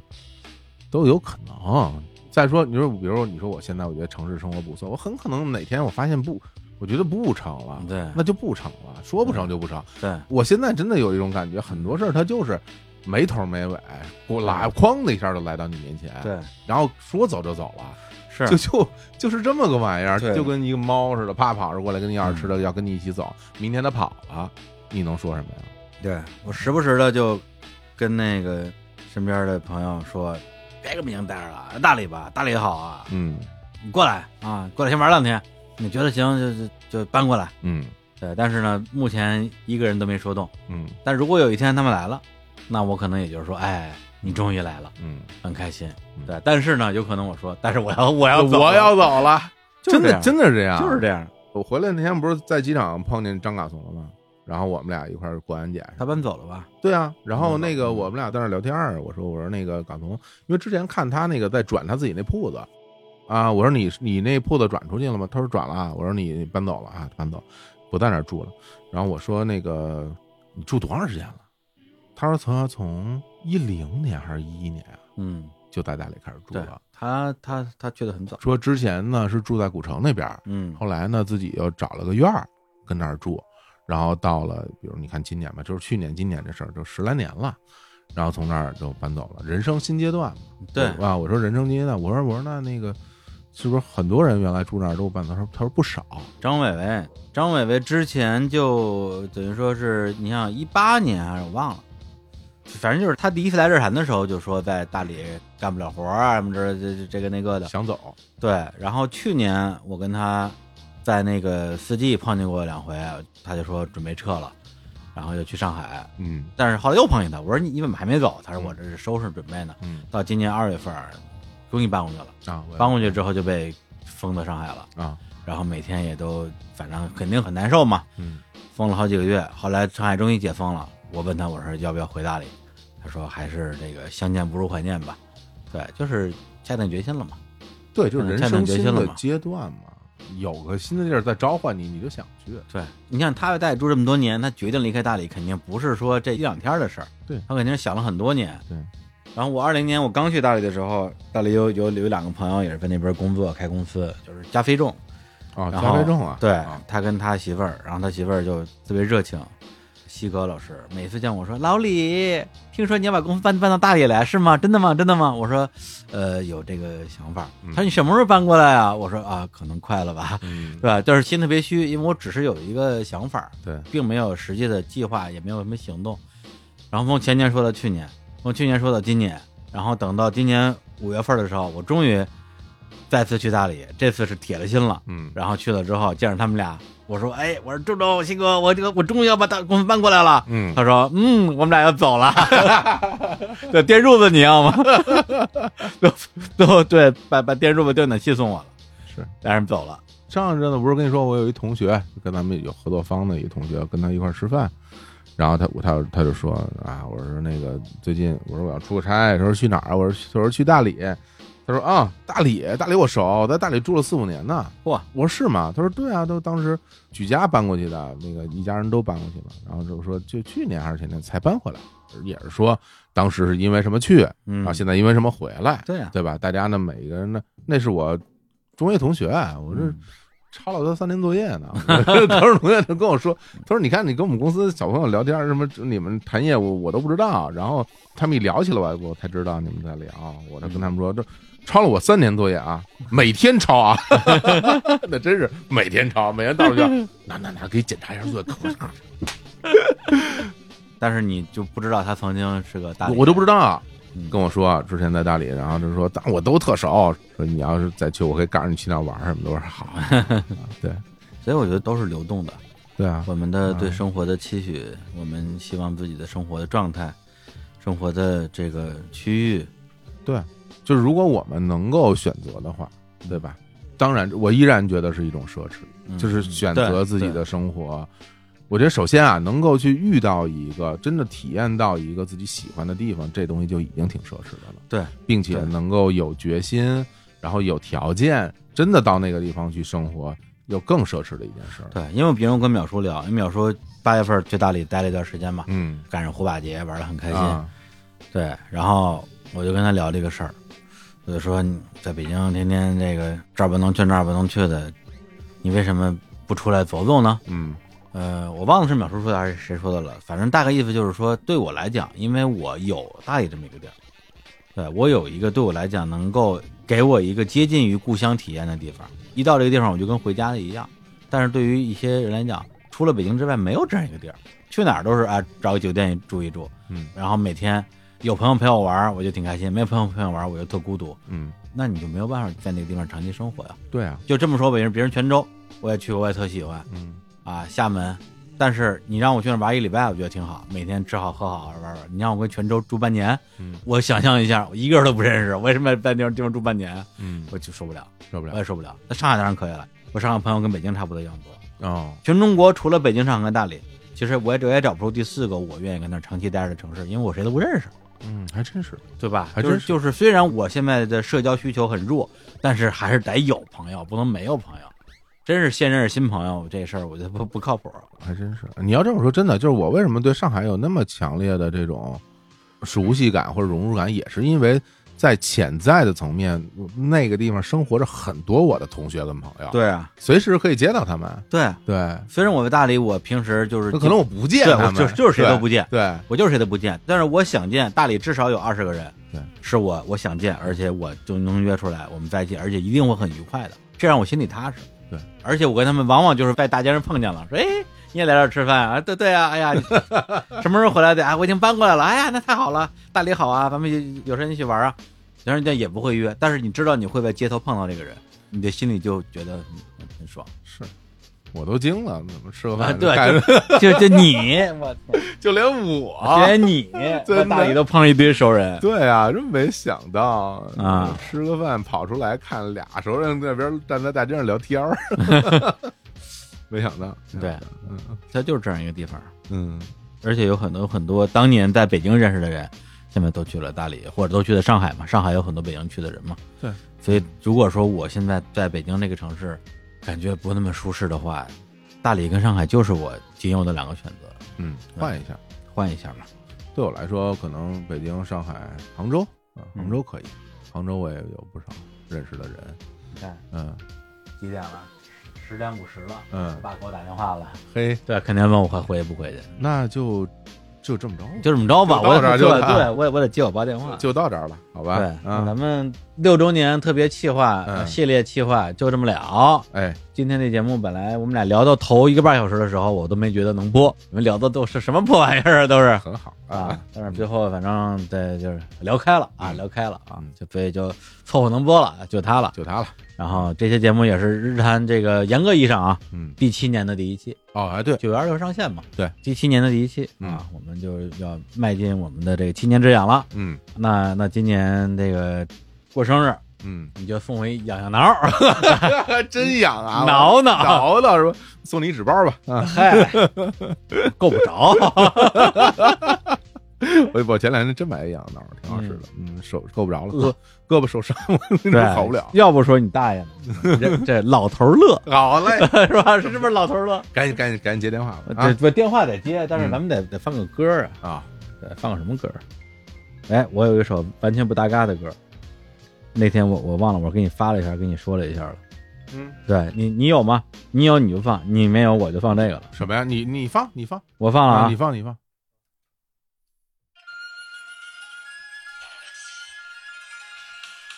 哟，林志颖，小旋风，嗯啊，一九九三年的歌曲《戏梦》。对，他们说人生一出戏，又何必太认真？生旦净末丑，我通通扮一回。谁扮谁像谁，我扮谁又像谁。别忘了，下次再会，咱们七周年再见。再见。昨天华山论剑，今天决战京城。原来世界竟然这么小。去年你是天王，今年我傲视至尊，谁是谁非，谁又能分清？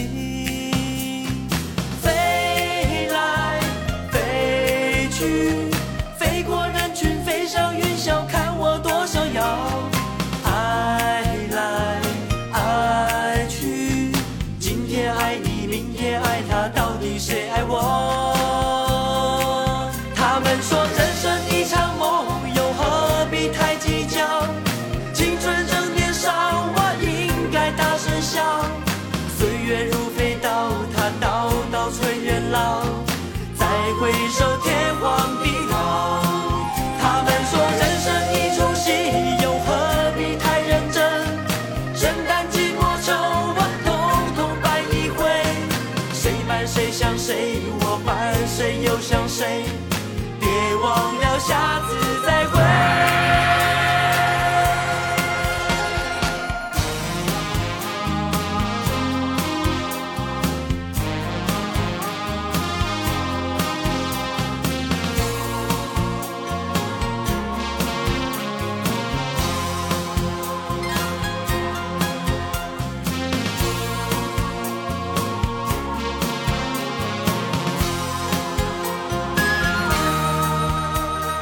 昨天华山论剑，今天决战京城。原来世界竟然这么小。去年你是天王，今年我是至尊，谁是谁非，谁又能分清？飞来飞去，飞过人群，飞上云霄，看我多逍遥。爱来爱去。今天爱你，明天爱他，到底谁爱我？他们说人生一场梦，又何必太计较？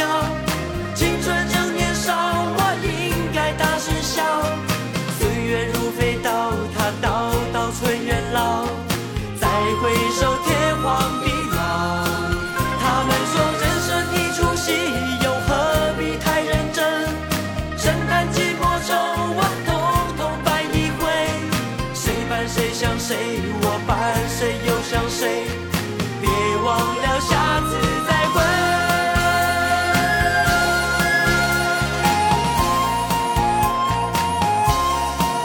他们说人生一场梦，又何必太计较？青春正年少，我应该大声笑。岁月如飞刀，它刀刀催人老。再回首，天荒地老。他们说人生一出戏，又何必太认真？圣诞寂寞愁，我统统摆一回。谁伴谁像谁，我伴谁又像谁，别忘了下次再